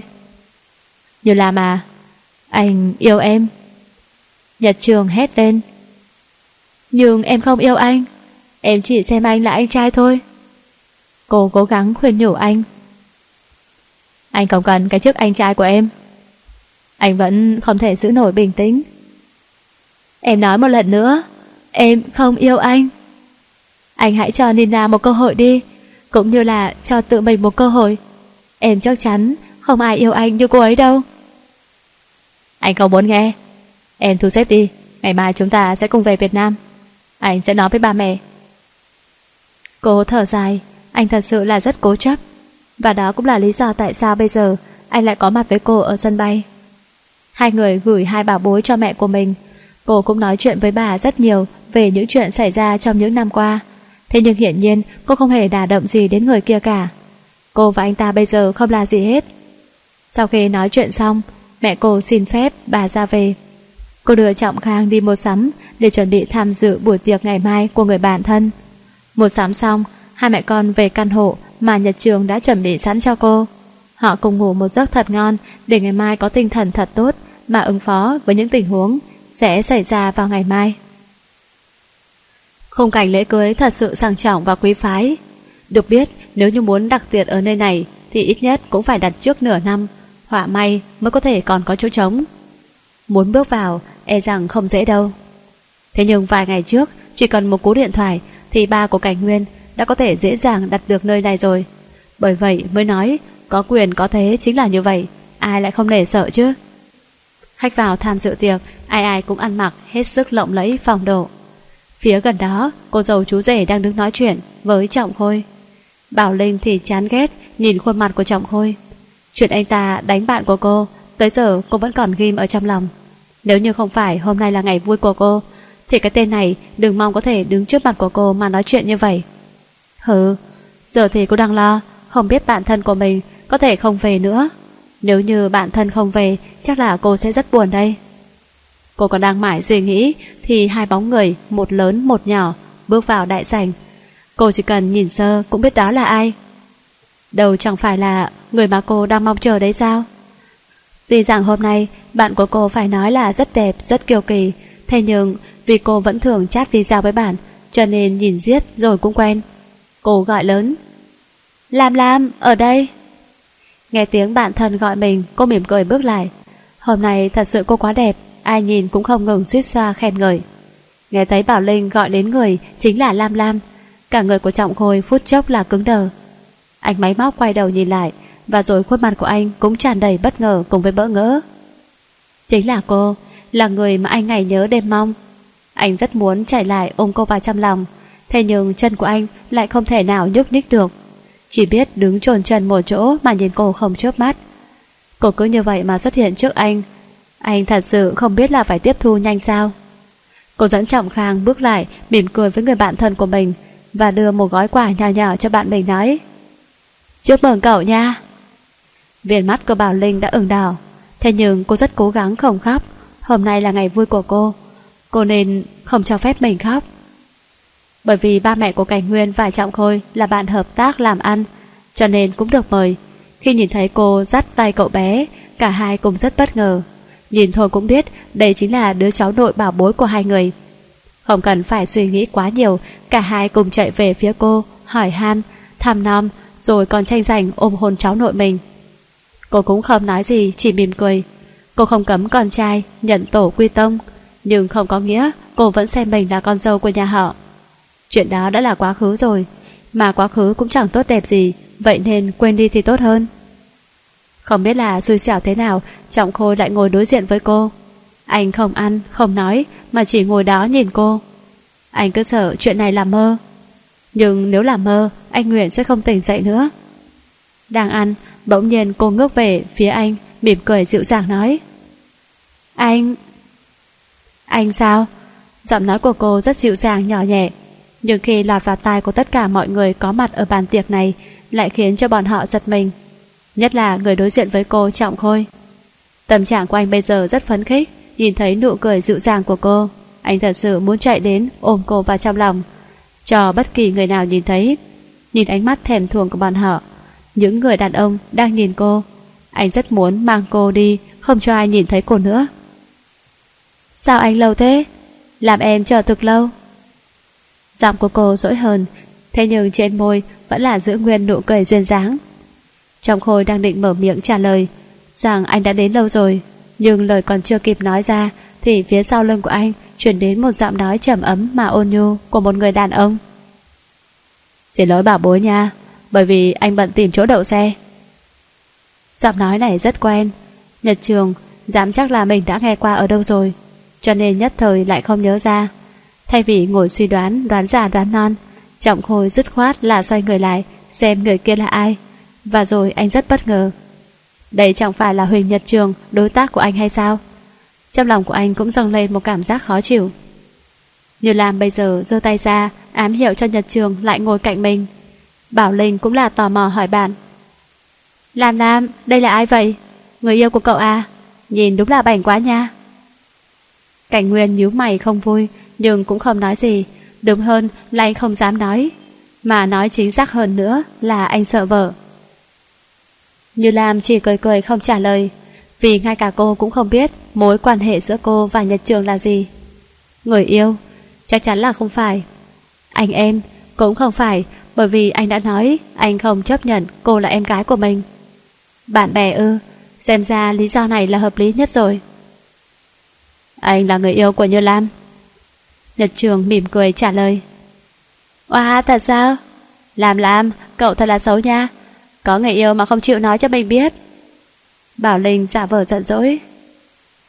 Tại mình không gặp bạn, nên không có thời gian nói thôi, đừng giận mà. Nghe Nhật Trường trả lời như vậy, cô cũng không biết nói thêm gì, nên đành phối hợp với anh mà diễn thôi. Được rồi, mình bỏ qua cho cậu đấy. Hôm nay là ngày vui, cho nên tôi xin mời mọi người nâng ly. Bảo Linh vui vẻ, nhìn thấy bạn mình có người yêu như vậy, cô cảm thấy vui thay cho bạn mình. Sau ý nghĩ đó, Bảo Linh cũng không quen lườm trọng khôi một cái cháy mặt. Đang vui vẻ thì như lam có điện thoại. Nhìn vào màn hình cô nhíu mày. Mẹ sao lại gọi cho cô? Không biết là hai bà bối đã xảy ra chuyện gì không? Cô xin phép đi ra ngoài, không biết là bà Lan, mẹ của Như Lam. Nói gì mà cô hối hả đi nhanh vào, nói nhỏ gì đó vào tai của Nhật Trường. Nghe xong, khuôn mặt của anh cũng căng thẳng, vội vàng xin phép, rồi cả hai cùng khoác tay nhau ra về. Trước khi đi, cô quay sang nói với bà Hằng, mẹ của Trọng Khôi. Bác ạ, cho cháu gửi Trọng Khang vài ngày được không à? Tại cháu có một chút việc bận. Được, được chứ, ta mong còn không được nữa đây này. Bà Hằng rất vui mừng, bởi vì cháu nội tâm can của bà cuối cùng cũng quay về với bà rồi. Bà bối ngoan, ở với ông bà nội phải biết vâng lời biết không? Cô ôn nhu vuốt tóc con trai nói. Vâng, con biết rồi. Cậu ngoan ngoãn trả lời.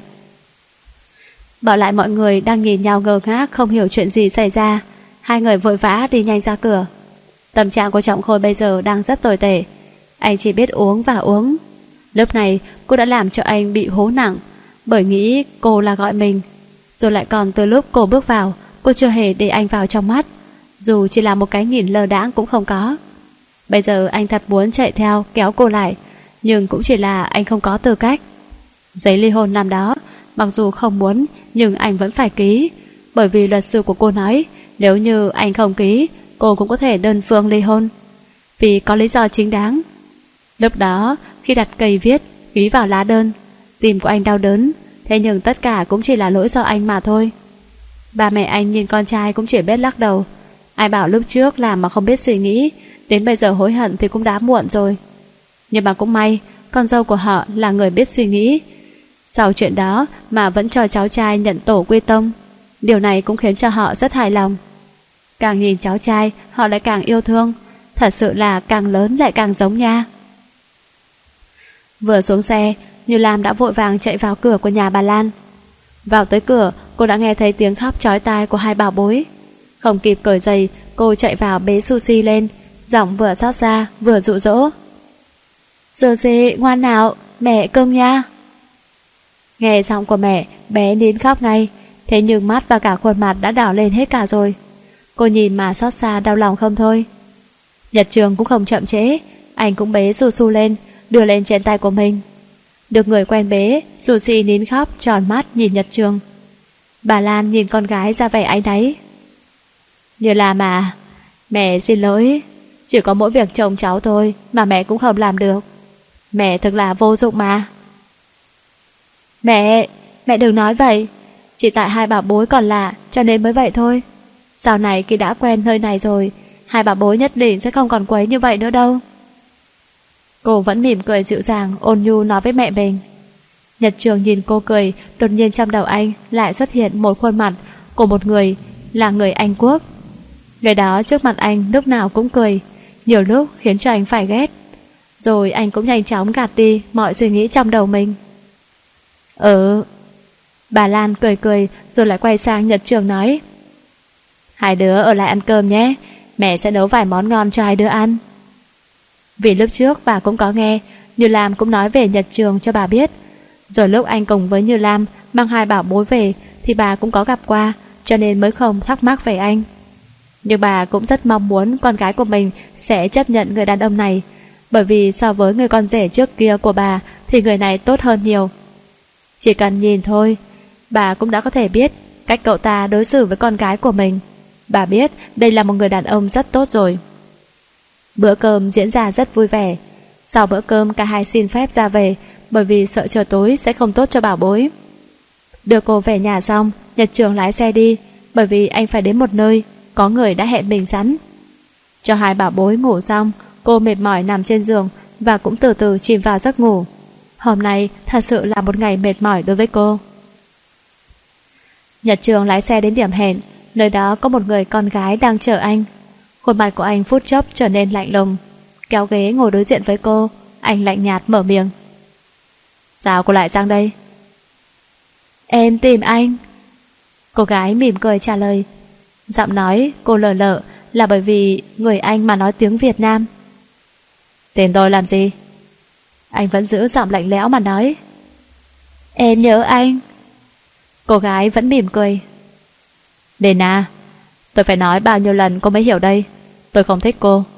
Cô đừng làm phiền tôi nữa. Chào. Anh định bước đi, Thế nhưng giọng của Lena lại vang lên một lần nữa. Khoan đã, Em muốn hỏi anh một câu. Nếu như anh trả lời thật lòng, Thì em sẽ về Anh Quốc ngay. Được, cô nói đi. Anh có bao giờ nghĩ đến em Dù chỉ một phút không? Giọng của Lena nghe rất buồn. Không. Anh lạnh lùng trả lời. Thật ra đó là lời nói dối Bởi vì đã hơn một lần anh cũng nghĩ đến cô Nhưng anh lại không cho phép mình nghĩ nữa. Thật sao? Cô cố gắng níu kéo một chút hy vọng cuối cùng. Thế nhưng một lần nữa anh lại trả lời. Thật. Cô lắc đầu tuyệt vọng. Anh biết không? Em đã yêu anh ngay từ lần đầu gặp mặt. Em vì yêu anh, Học là một cô gái giỏi nữ công gia tránh Em vì anh mà học tiếng Việt Nam. Em vì anh mà học nấu những món ăn Việt Nam. Mà ngay cả tên gia vị hay màu sắc hình dạng ra sao, Em cũng không biết. Em vì anh mà làm tất cả. Vậy mà đổi lại, Em nhận được gì ngoài sự vô tình của anh? Vậy thôi đi. Em buông Em chúc anh hạnh phúc Em sẽ quay về Anh Quốc đây và em sẽ lấy chồng theo mong muốn của ba mẹ. Em sẽ không làm phiền anh nữa đâu. Chào anh. Cô bước đi không nhìn lại, tìm cô đau đớn đã đủ rồi. Nói không thể nào chịu đựng nữa. Thôi thì buông đi, chính là giải pháp tốt nhất cho anh và cô. Không hiểu sao, nghe cô nói buông tay, trái tim của Nhật Trường lại nhói lên một chút. Rồi khi nghe cô thấy nói sẽ lấy chồng, anh lại cảm thấy đau đớn mà không hiểu lý do. Cố gắng lấy lại bình tĩnh Anh bước vào xe lái xe về nhà Cũng đã hai ngày nay Trọng Khang ở bên nhà nội Tuy rằng được cưng chiều hết mực Nhưng cậu vẫn thấy không vui chút nào cả bởi vì cậu thực sự rất nhớ hai em gái bảo bối của mình. Hôm nay, cậu đang ngồi gọi video call cho mẹ để gặp hai em. Nhìn thấy hai bảo bối đang ngồi chơi với nhau mà cậu cảm thấy hạnh phúc. Đang gọi thì Như Lam gọi điện thoại. Cô bỏ laptop ở trên bàn rồi đi nghe. Vì cô để laptop trên cái giá đỡ gần đó cho nên Trọng Khang ở bên này vẫn có thể nhìn thấy rõ hai em mình. Đang say sưa nhìn hai em chơi, cậu không biết cánh cửa phòng mình đã mở ra và người bước vào chính là Trọng Khôi. Thấy con trai chăm chú nhìn vào màn hình, cho nên anh thấy lạ cũng tò mò nhìn theo. Trên màn hình có hai bé gái đang ngồi nghịch đồ chơi. Không hiểu sao, khi nhìn thấy hai bé, trong lòng của Trọng Khôi lại sinh ra một cảm giác yêu thương, giống như lúc anh nhìn thấy Trọng Khang vậy. Anh ôn nhu vuốt tóc của con trai hỏi. Con trai, hai bé này là con của ai vậy? Nhìn đáng yêu quá. Bởi vì mải mê nhìn hai em, cho nên cậu nói rất tỉnh. Là con của mẹ Như Lam, là em gái của con. Lời nói của cậu nghe rất dễ thương, thế nhưng khi vào tay của Trọng Khôi thì nó lại giống như một quả bom nổ chậm. Anh cố gắng giữ bình tĩnh hỏi lại lần nữa. Còn nói là con của ai? Là con của mẹ Như Lam. Cậu vẫn rất vô tư trả lời. Cái gì? Anh hét lên. Cậu bé giật mình, vội vàng gấp laptop lại, cúi mặt không dám nhìn Trọng Khôi. Khuôn mặt của cậu trắng bệch. Trọng Khôi tức tối bỏ ra ngoài. Anh nhất định phải làm rõ mọi chuyện mới được. Bên kia, Như Lam sau khi nghe điện thoại xong thì quay vào, nhìn thấy màn hình laptop hiển thị đã ngắt kết nối. Cô mỉm cười, nghĩ chắc là laptop của con trai đã hết pin rồi. Cô ngồi xuống vuốt tóc hai bảo bối, giọng cũng đầy cưng chiều. Hai bảo bối của mẹ đi mam mam thôi. Không hẹn mà gặp, hai bé cùng lúc ngẩng mặt lên, nhe răng cười tươi với cô. Hai bé chỉ mới mọc có mấy cái răng, cộng thêm khuôn mặt đáng yêu này, rồi còn cười như vậy, lại còn thập phần đáng yêu hơn nữa. Cô nhịn không được, hôn vào má mỗi bé một cái thật kêu, rồi hai tay bế hai bé vào toilet rửa tay, rồi lại vui vẻ đút cho hai bé măm măm, mà không hề biết ngày mai cô sẽ gặp một chuyện rất thú vị. Khoảng một tuần sau, sau khi cô điện thoại cho Nhật Trường nhờ anh sang trông hộ Su Su và Sushi, đang ngủ, để cô còn sang đón Trọng Khang, và tất nhiên là anh đồng ý rồi. Cô lái xe đến nhà của Trọng Khôi.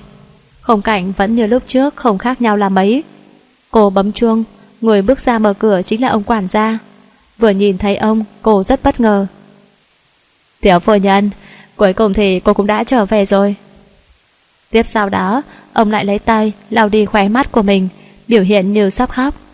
Thế nhưng ngặt một nỗi, cho dù ông có cố biểu đạt mình đau khổ như thế nào, nhưng mà nước mắt vẫn không rơi ra dù chỉ một giọt. Cô thở dài nhìn ông quản gia diễn sâu, sao ông lại thích diễn như vậy chứ? Mỉm cười nhẹ nói. Bác cho cháu vào đón Trọng Khôi nhé, cháu đang rất gấp à? Ôi trời ơi, tôi vội ý quá, mời thiếu phu nhân vào trong. Lúc này ông mới nhớ ra nãy giờ mình không có mời cô vào nhà, trong lòng ông tự trách, không có phép tắc gì hết. Vâng, mà bác đừng gọi cháu là thiếu phu nhân gì nữa. Bác gọi tên cháu là được rồi. Cô mỉm cười rồi nhẹ bước vào bên trong. Vào tới cửa, cô nhìn thấy ông Nhân cùng với bà Hằng đang ngồi chơi với con trai mình. Còn cái người kia đang ngồi trên ghế salon xem báo. Bước lại gần, cô mỉm cười nói. Cháu chào hai bác. Xin phép hai bác cho cháu đón Trọng Khang về à? Ồ, như Lam à, ngồi đây đi. Còn à, sao không để cho thằng bé ở chơi thêm vài ngày nữa chứ? Thấy cô, ông bà tươi cười. Nghe nói cô muốn đón Trọng Khôi về, cả hai lại cảm thấy buồn. Cháu nội của mình mà chỉ được ở chung với nó vài ngày, ông bà thật sự cảm thấy không đủ. Nghe ông bà nội nói muốn giữ mình ở lại thêm, Trọng Khang vội vàng phản kháng lại. Cậu thật sự rất nhớ hai em gái bảo bối của mình nha. Con muốn về, mẹ mau đưa con về đi. Ờ, sao thế?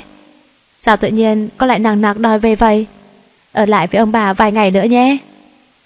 Bà Hằng rất ngạc nhiên nhìn cháu trai của mình. Chẳng phải lúc nãy vẫn còn vui vẻ chơi với ông bà hay sao? Bây giờ sao vậy chứ? Con muốn về, con muốn về cơ. Con nhớ em lắm rồi. Cậu vì muốn về cho nên vô tình đã nói ra chuyện bí mật của mẹ. Hả? Em? Em nào chứ? Ông bà nhìn cô đầy khó hiểu. À, dạ tại... tại Trọng Khang nhớ tới bé con của chị hàng xóm của con đó mà. Cô gượng cười nói lắp. Người im lặng xem báo từ nãy đến giờ mới chỉ nhàn nhạt mở miệng. Em mới từ Anh Quốc trở về thì làm gì có hàng xóm. Theo thông tin anh moi được từ cảnh nguyên thì mới biết được thì ra hai năm nay khi cô sang Anh Quốc mà anh không biết. Cho nên dù anh có lục tung cả đất nước Việt Nam này lên cũng không hề tìm được một chút manh mối nào từ cô. Mắt của cô có một chút dao động nhưng vẫn cố gắng giữ bình tĩnh. Cô chỉ mỉm cười, vuốt tóc của con trai nói. Con chào ông bà đi rồi chúng ta về. Nói xong, cô lại quay sang nói với ông bà. Chào hai bác, con xin phép về à? Còn Trọng Khôi, ngay cả mặt cô cũng không nhìn, huống hồ chi, lời anh nói với cô chứ. Chào ông bà nội, con về. Chào ba. Trọng Khang ngoan ngoãn nghe theo lời của mẹ, cậu rất muốn về ngay để gặp mặt hai em gái của mình. Ừ, vậy thôi con về nhé. Bà Hằng thấy cháu trai nôn nóng về quá cho nên cũng không giữ lại nữa, dù gì thời gian cũng còn dài. Vâng ạ. Cô mỉm cười nhẹ gật đầu rồi nắm tay của Trọng Khang đi ra khỏi cửa. Từ đầu tới cuối vẫn thủy chung xem Trọng Khôi giống như người vô hình. Mặt nhìn thấy cô rõ ràng là nghe nhưng lại không trả lời mình. Mặt của anh tối sầm lại, tức giận tới nỗi xé nát tờ báo trong tay. Anh biết mình đã sai, mình có lỗi, thế nhưng cô có cần phải tuyệt tình đến vậy không? Nói vài một câu cũng không được sao? Anh đứng lên lấy áo khoác rồi bỏ ra khỏi nhà trong sự ngơ ngác của ba mẹ mình. Những người giúp việc trong nhà thấy thiếu phu nhân thì mừng lắm. Từ lúc cô đi, họ thật sự rất nhớ cô. Thế nhưng không dám chắc, bởi vì sợ thiếu gia mắng. Họ đã từng lấp ló nhìn cô, trong lòng không ngừng cảm thấy thiếu phu nhân của họ đúng là ngày càng xinh đẹp hơn. Phía sau lưng truyền đến giọng nói của ông quản gia. Các người nhiều chuyện đủ chưa? Còn không mau đi làm việc của mình đi. Bọn họ lại giật mình, mỗi người một hướng mà đi làm việc. Còn một người đang định bước đi thì ông quản gia lại nói Em Nam, tôi không phải nói với em nhiều chuyện đâu. Tôi nói với bọn họ thôi, em đừng hiểu lầm ý của tôi nha. Tôi cũng là người làm thôi, cho dù ông có nói tôi thì cũng đúng mà. Giọng của chị Nam lạnh nhạt. Em làm sao mà giống họ được chứ? À, em năm này, tôi vừa mới mua hai vé xem phim. Tối nay em có rảnh không? Tôi với em đi xem nhé. Giọng của ông quản gia rất ngọt ngào, trong ánh mắt nhìn chị Năm cũng tràn đầy nhu tình. Sao lại mời tôi? Chị Năm đỏ mặt nói. Tôi vì...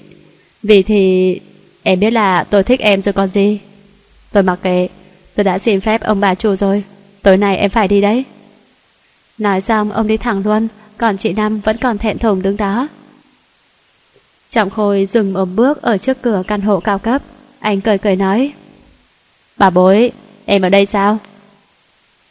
Anh không vào, nói chính xác hơn là không thể vào.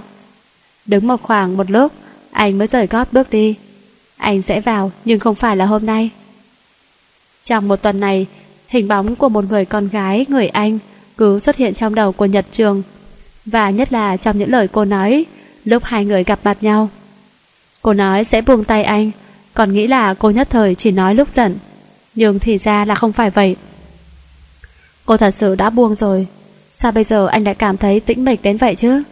Những tin nhắn ngày trước cô gửi cho anh, lúc đó anh cảm thấy đúng là phiền phức. Có khi anh không xem mà trực tiếp xóa luôn. Nhưng cho đến bây giờ lại bất đồng. Anh lại mong chờ tin nhắn của người đó, thế nhưng chiếc điện thoại vẫn là im lặng, không có nhắn tin của người đó, cho dù cũng chỉ là một người khác mà thôi.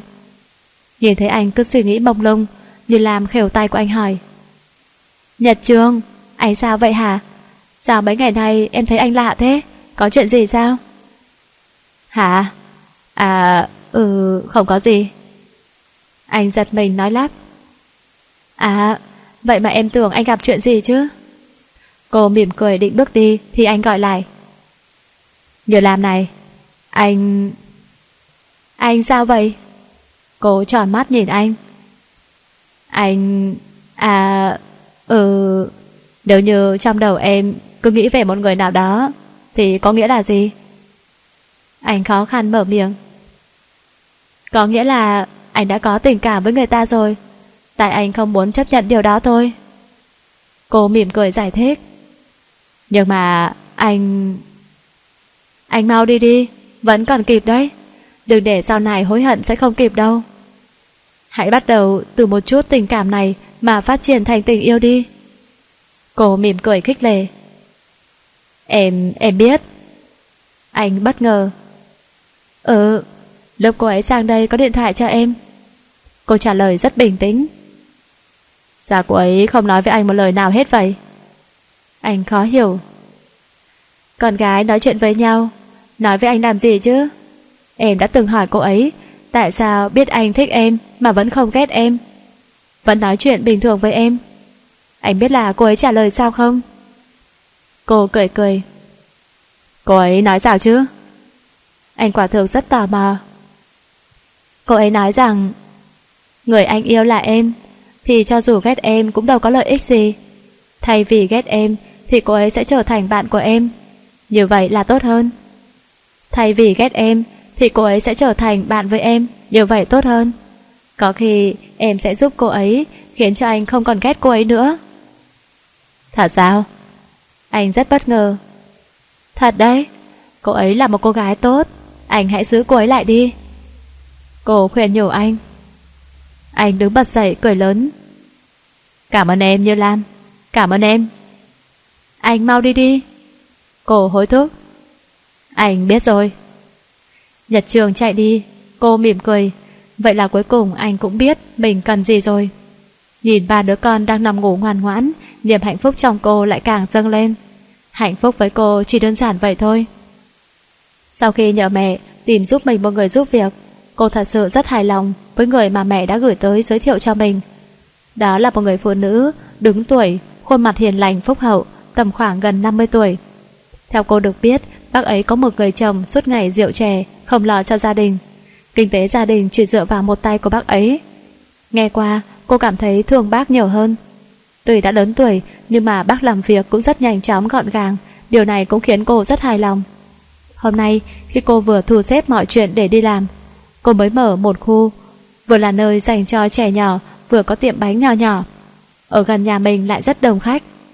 Vì lúc ở Anh, cô cũng có học qua cách làm bánh. Vì vội sợ không kịp giờ mở cửa, cho nên không để ý có người đi theo phía sau mình. Nhưng khi tới cửa, người đó lại không vào mà chỉ đứng ở bên ngoài nhìn vào. Từ góc độ đứng của người đó có thể thấy cô đang làm gì Và trong ánh mắt của người đó có sự nhô tình và yêu thương Khi cô đang ngồi ở quầy thu ngân thì có điện thoại Cô bắt máy Alo, con nghe đây gì hả? Bên kia giọng của bác giúp việc vang lên Cô chủ ơi, Sù sù cứ khóc hoài Tôi dố bé mà nó không chịu nghín. Ờ, sao lại vậy? Vậy thôi, bác cứ mang hai bé sang tiệm giúp con nhé. Cô cũng hết cách rồi Không thể để cho Su Su khóc hoài hay sao? Dạ tôi biết rồi. Khoảng 20 phút sau Thì bác giúp việc đã mang hai bé đến đó rồi. Cô dặn dò một số việc xong Rồi đi về. Hai bé đang khóc nhìn thấy mẹ Thì lập tức nín khóc liền Lại còn cười nữa chứ. Cô bỏ hai bé vào trong khu nhà Nơi dành cho trẻ em Nhìn hai bé chơi với nhau cô mỉm cười dịu dàng Cánh cửa mở ra Cô chào hỏi rất chuyên nghiệp Hoan nghênh quý khách. Thế nhưng khi nhìn thấy người vào là ai thì cô lại đen mặt.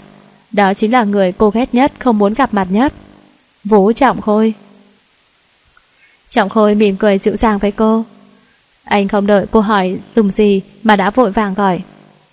Cho anh một cúp hết, một cappuccino. Anh đã theo dõi cô mấy ngày nay, biết được cả lịch ra khỏi nhà của cô là mấy giờ nữa. Hôm nay, anh cũng định đứng bên ngoài một chút rồi về. Nhưng khi anh đang định quay gót đi Thì hai viên thịt nhỏ xuất hiện Khiến cho anh phải dừng bước Chân của anh giống như hối thúc anh bước vào đây Anh muốn nhìn thấy hai bé con này Xin lỗi quý khách Tiệm bánh của chúng tôi hôm nay đóng cửa rồi Mời anh về cho Cô thẳng thừng đuổi khách không phải lúc nãy em vừa nói Hoàn nghênh quý khách hay sao Anh vẫn giữ nụ cười trên môi Tôi... Lúc nãy thì mở nhưng bây giờ đóng rồi. Cô bực mình mà nói ngang. Sao lại vậy? Vậy thôi, cho anh ngồi đây một chút đi. Anh mặc cả. Tôi đã nói rồi, quán của tôi hôm nay đóng cửa. anh không nghe thấy sao? Cô bực mình mà quát lên. Anh...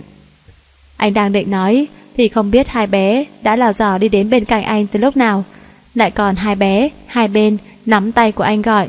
Ba, ba, ba. Anh đưa mắt nhìn xuống và rồi anh không biết phải làm gì khi nhìn thấy hai khuôn mặt giống nhau như đúc mà lại đáng yêu đến mức người nào khi đã nhìn thấy rồi chỉ muốn hôn vào má của hai bé thôi. Đáng yêu gì mà đáng yêu dữ như vậy không biết chứ.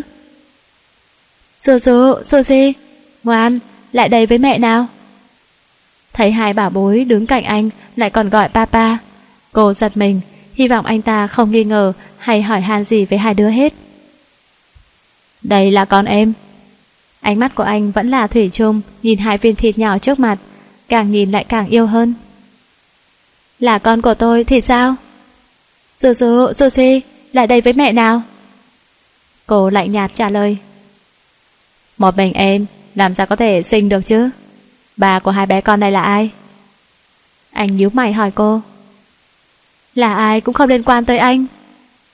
Cô trả lời sẵn tiện là bế hai bé đi vào trong, cho cả hai chơi trong nhà chơi. Là con của anh có phải không?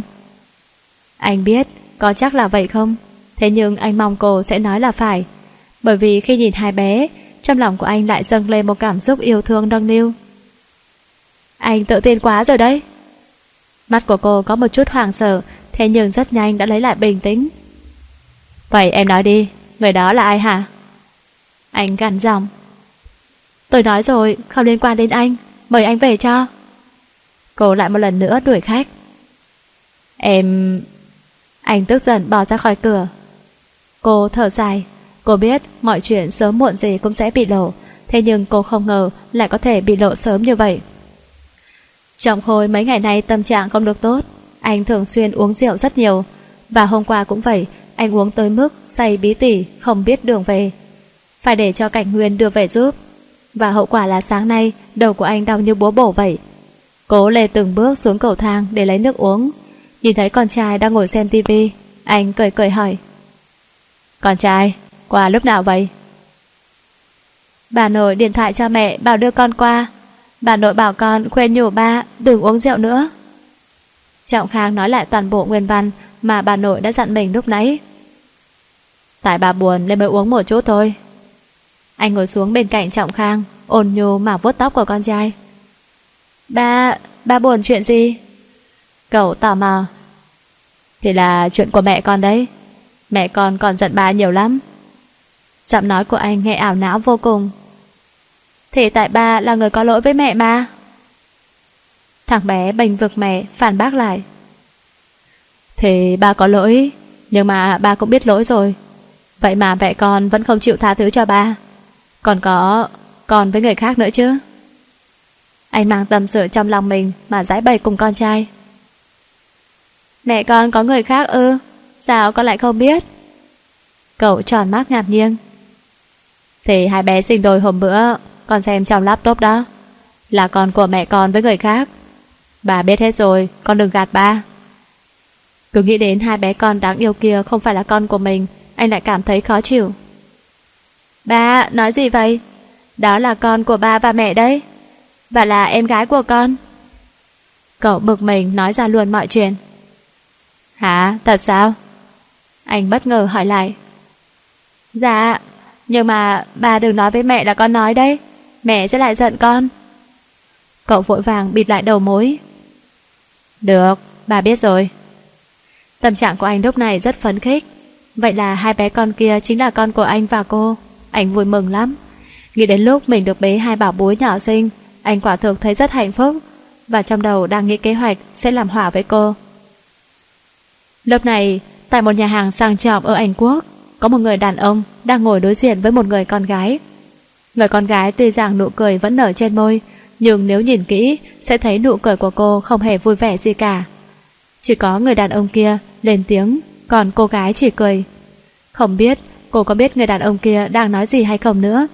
Bởi vì tâm trí của cô đang đặt về một người đàn ông khác. Một người không yêu cô.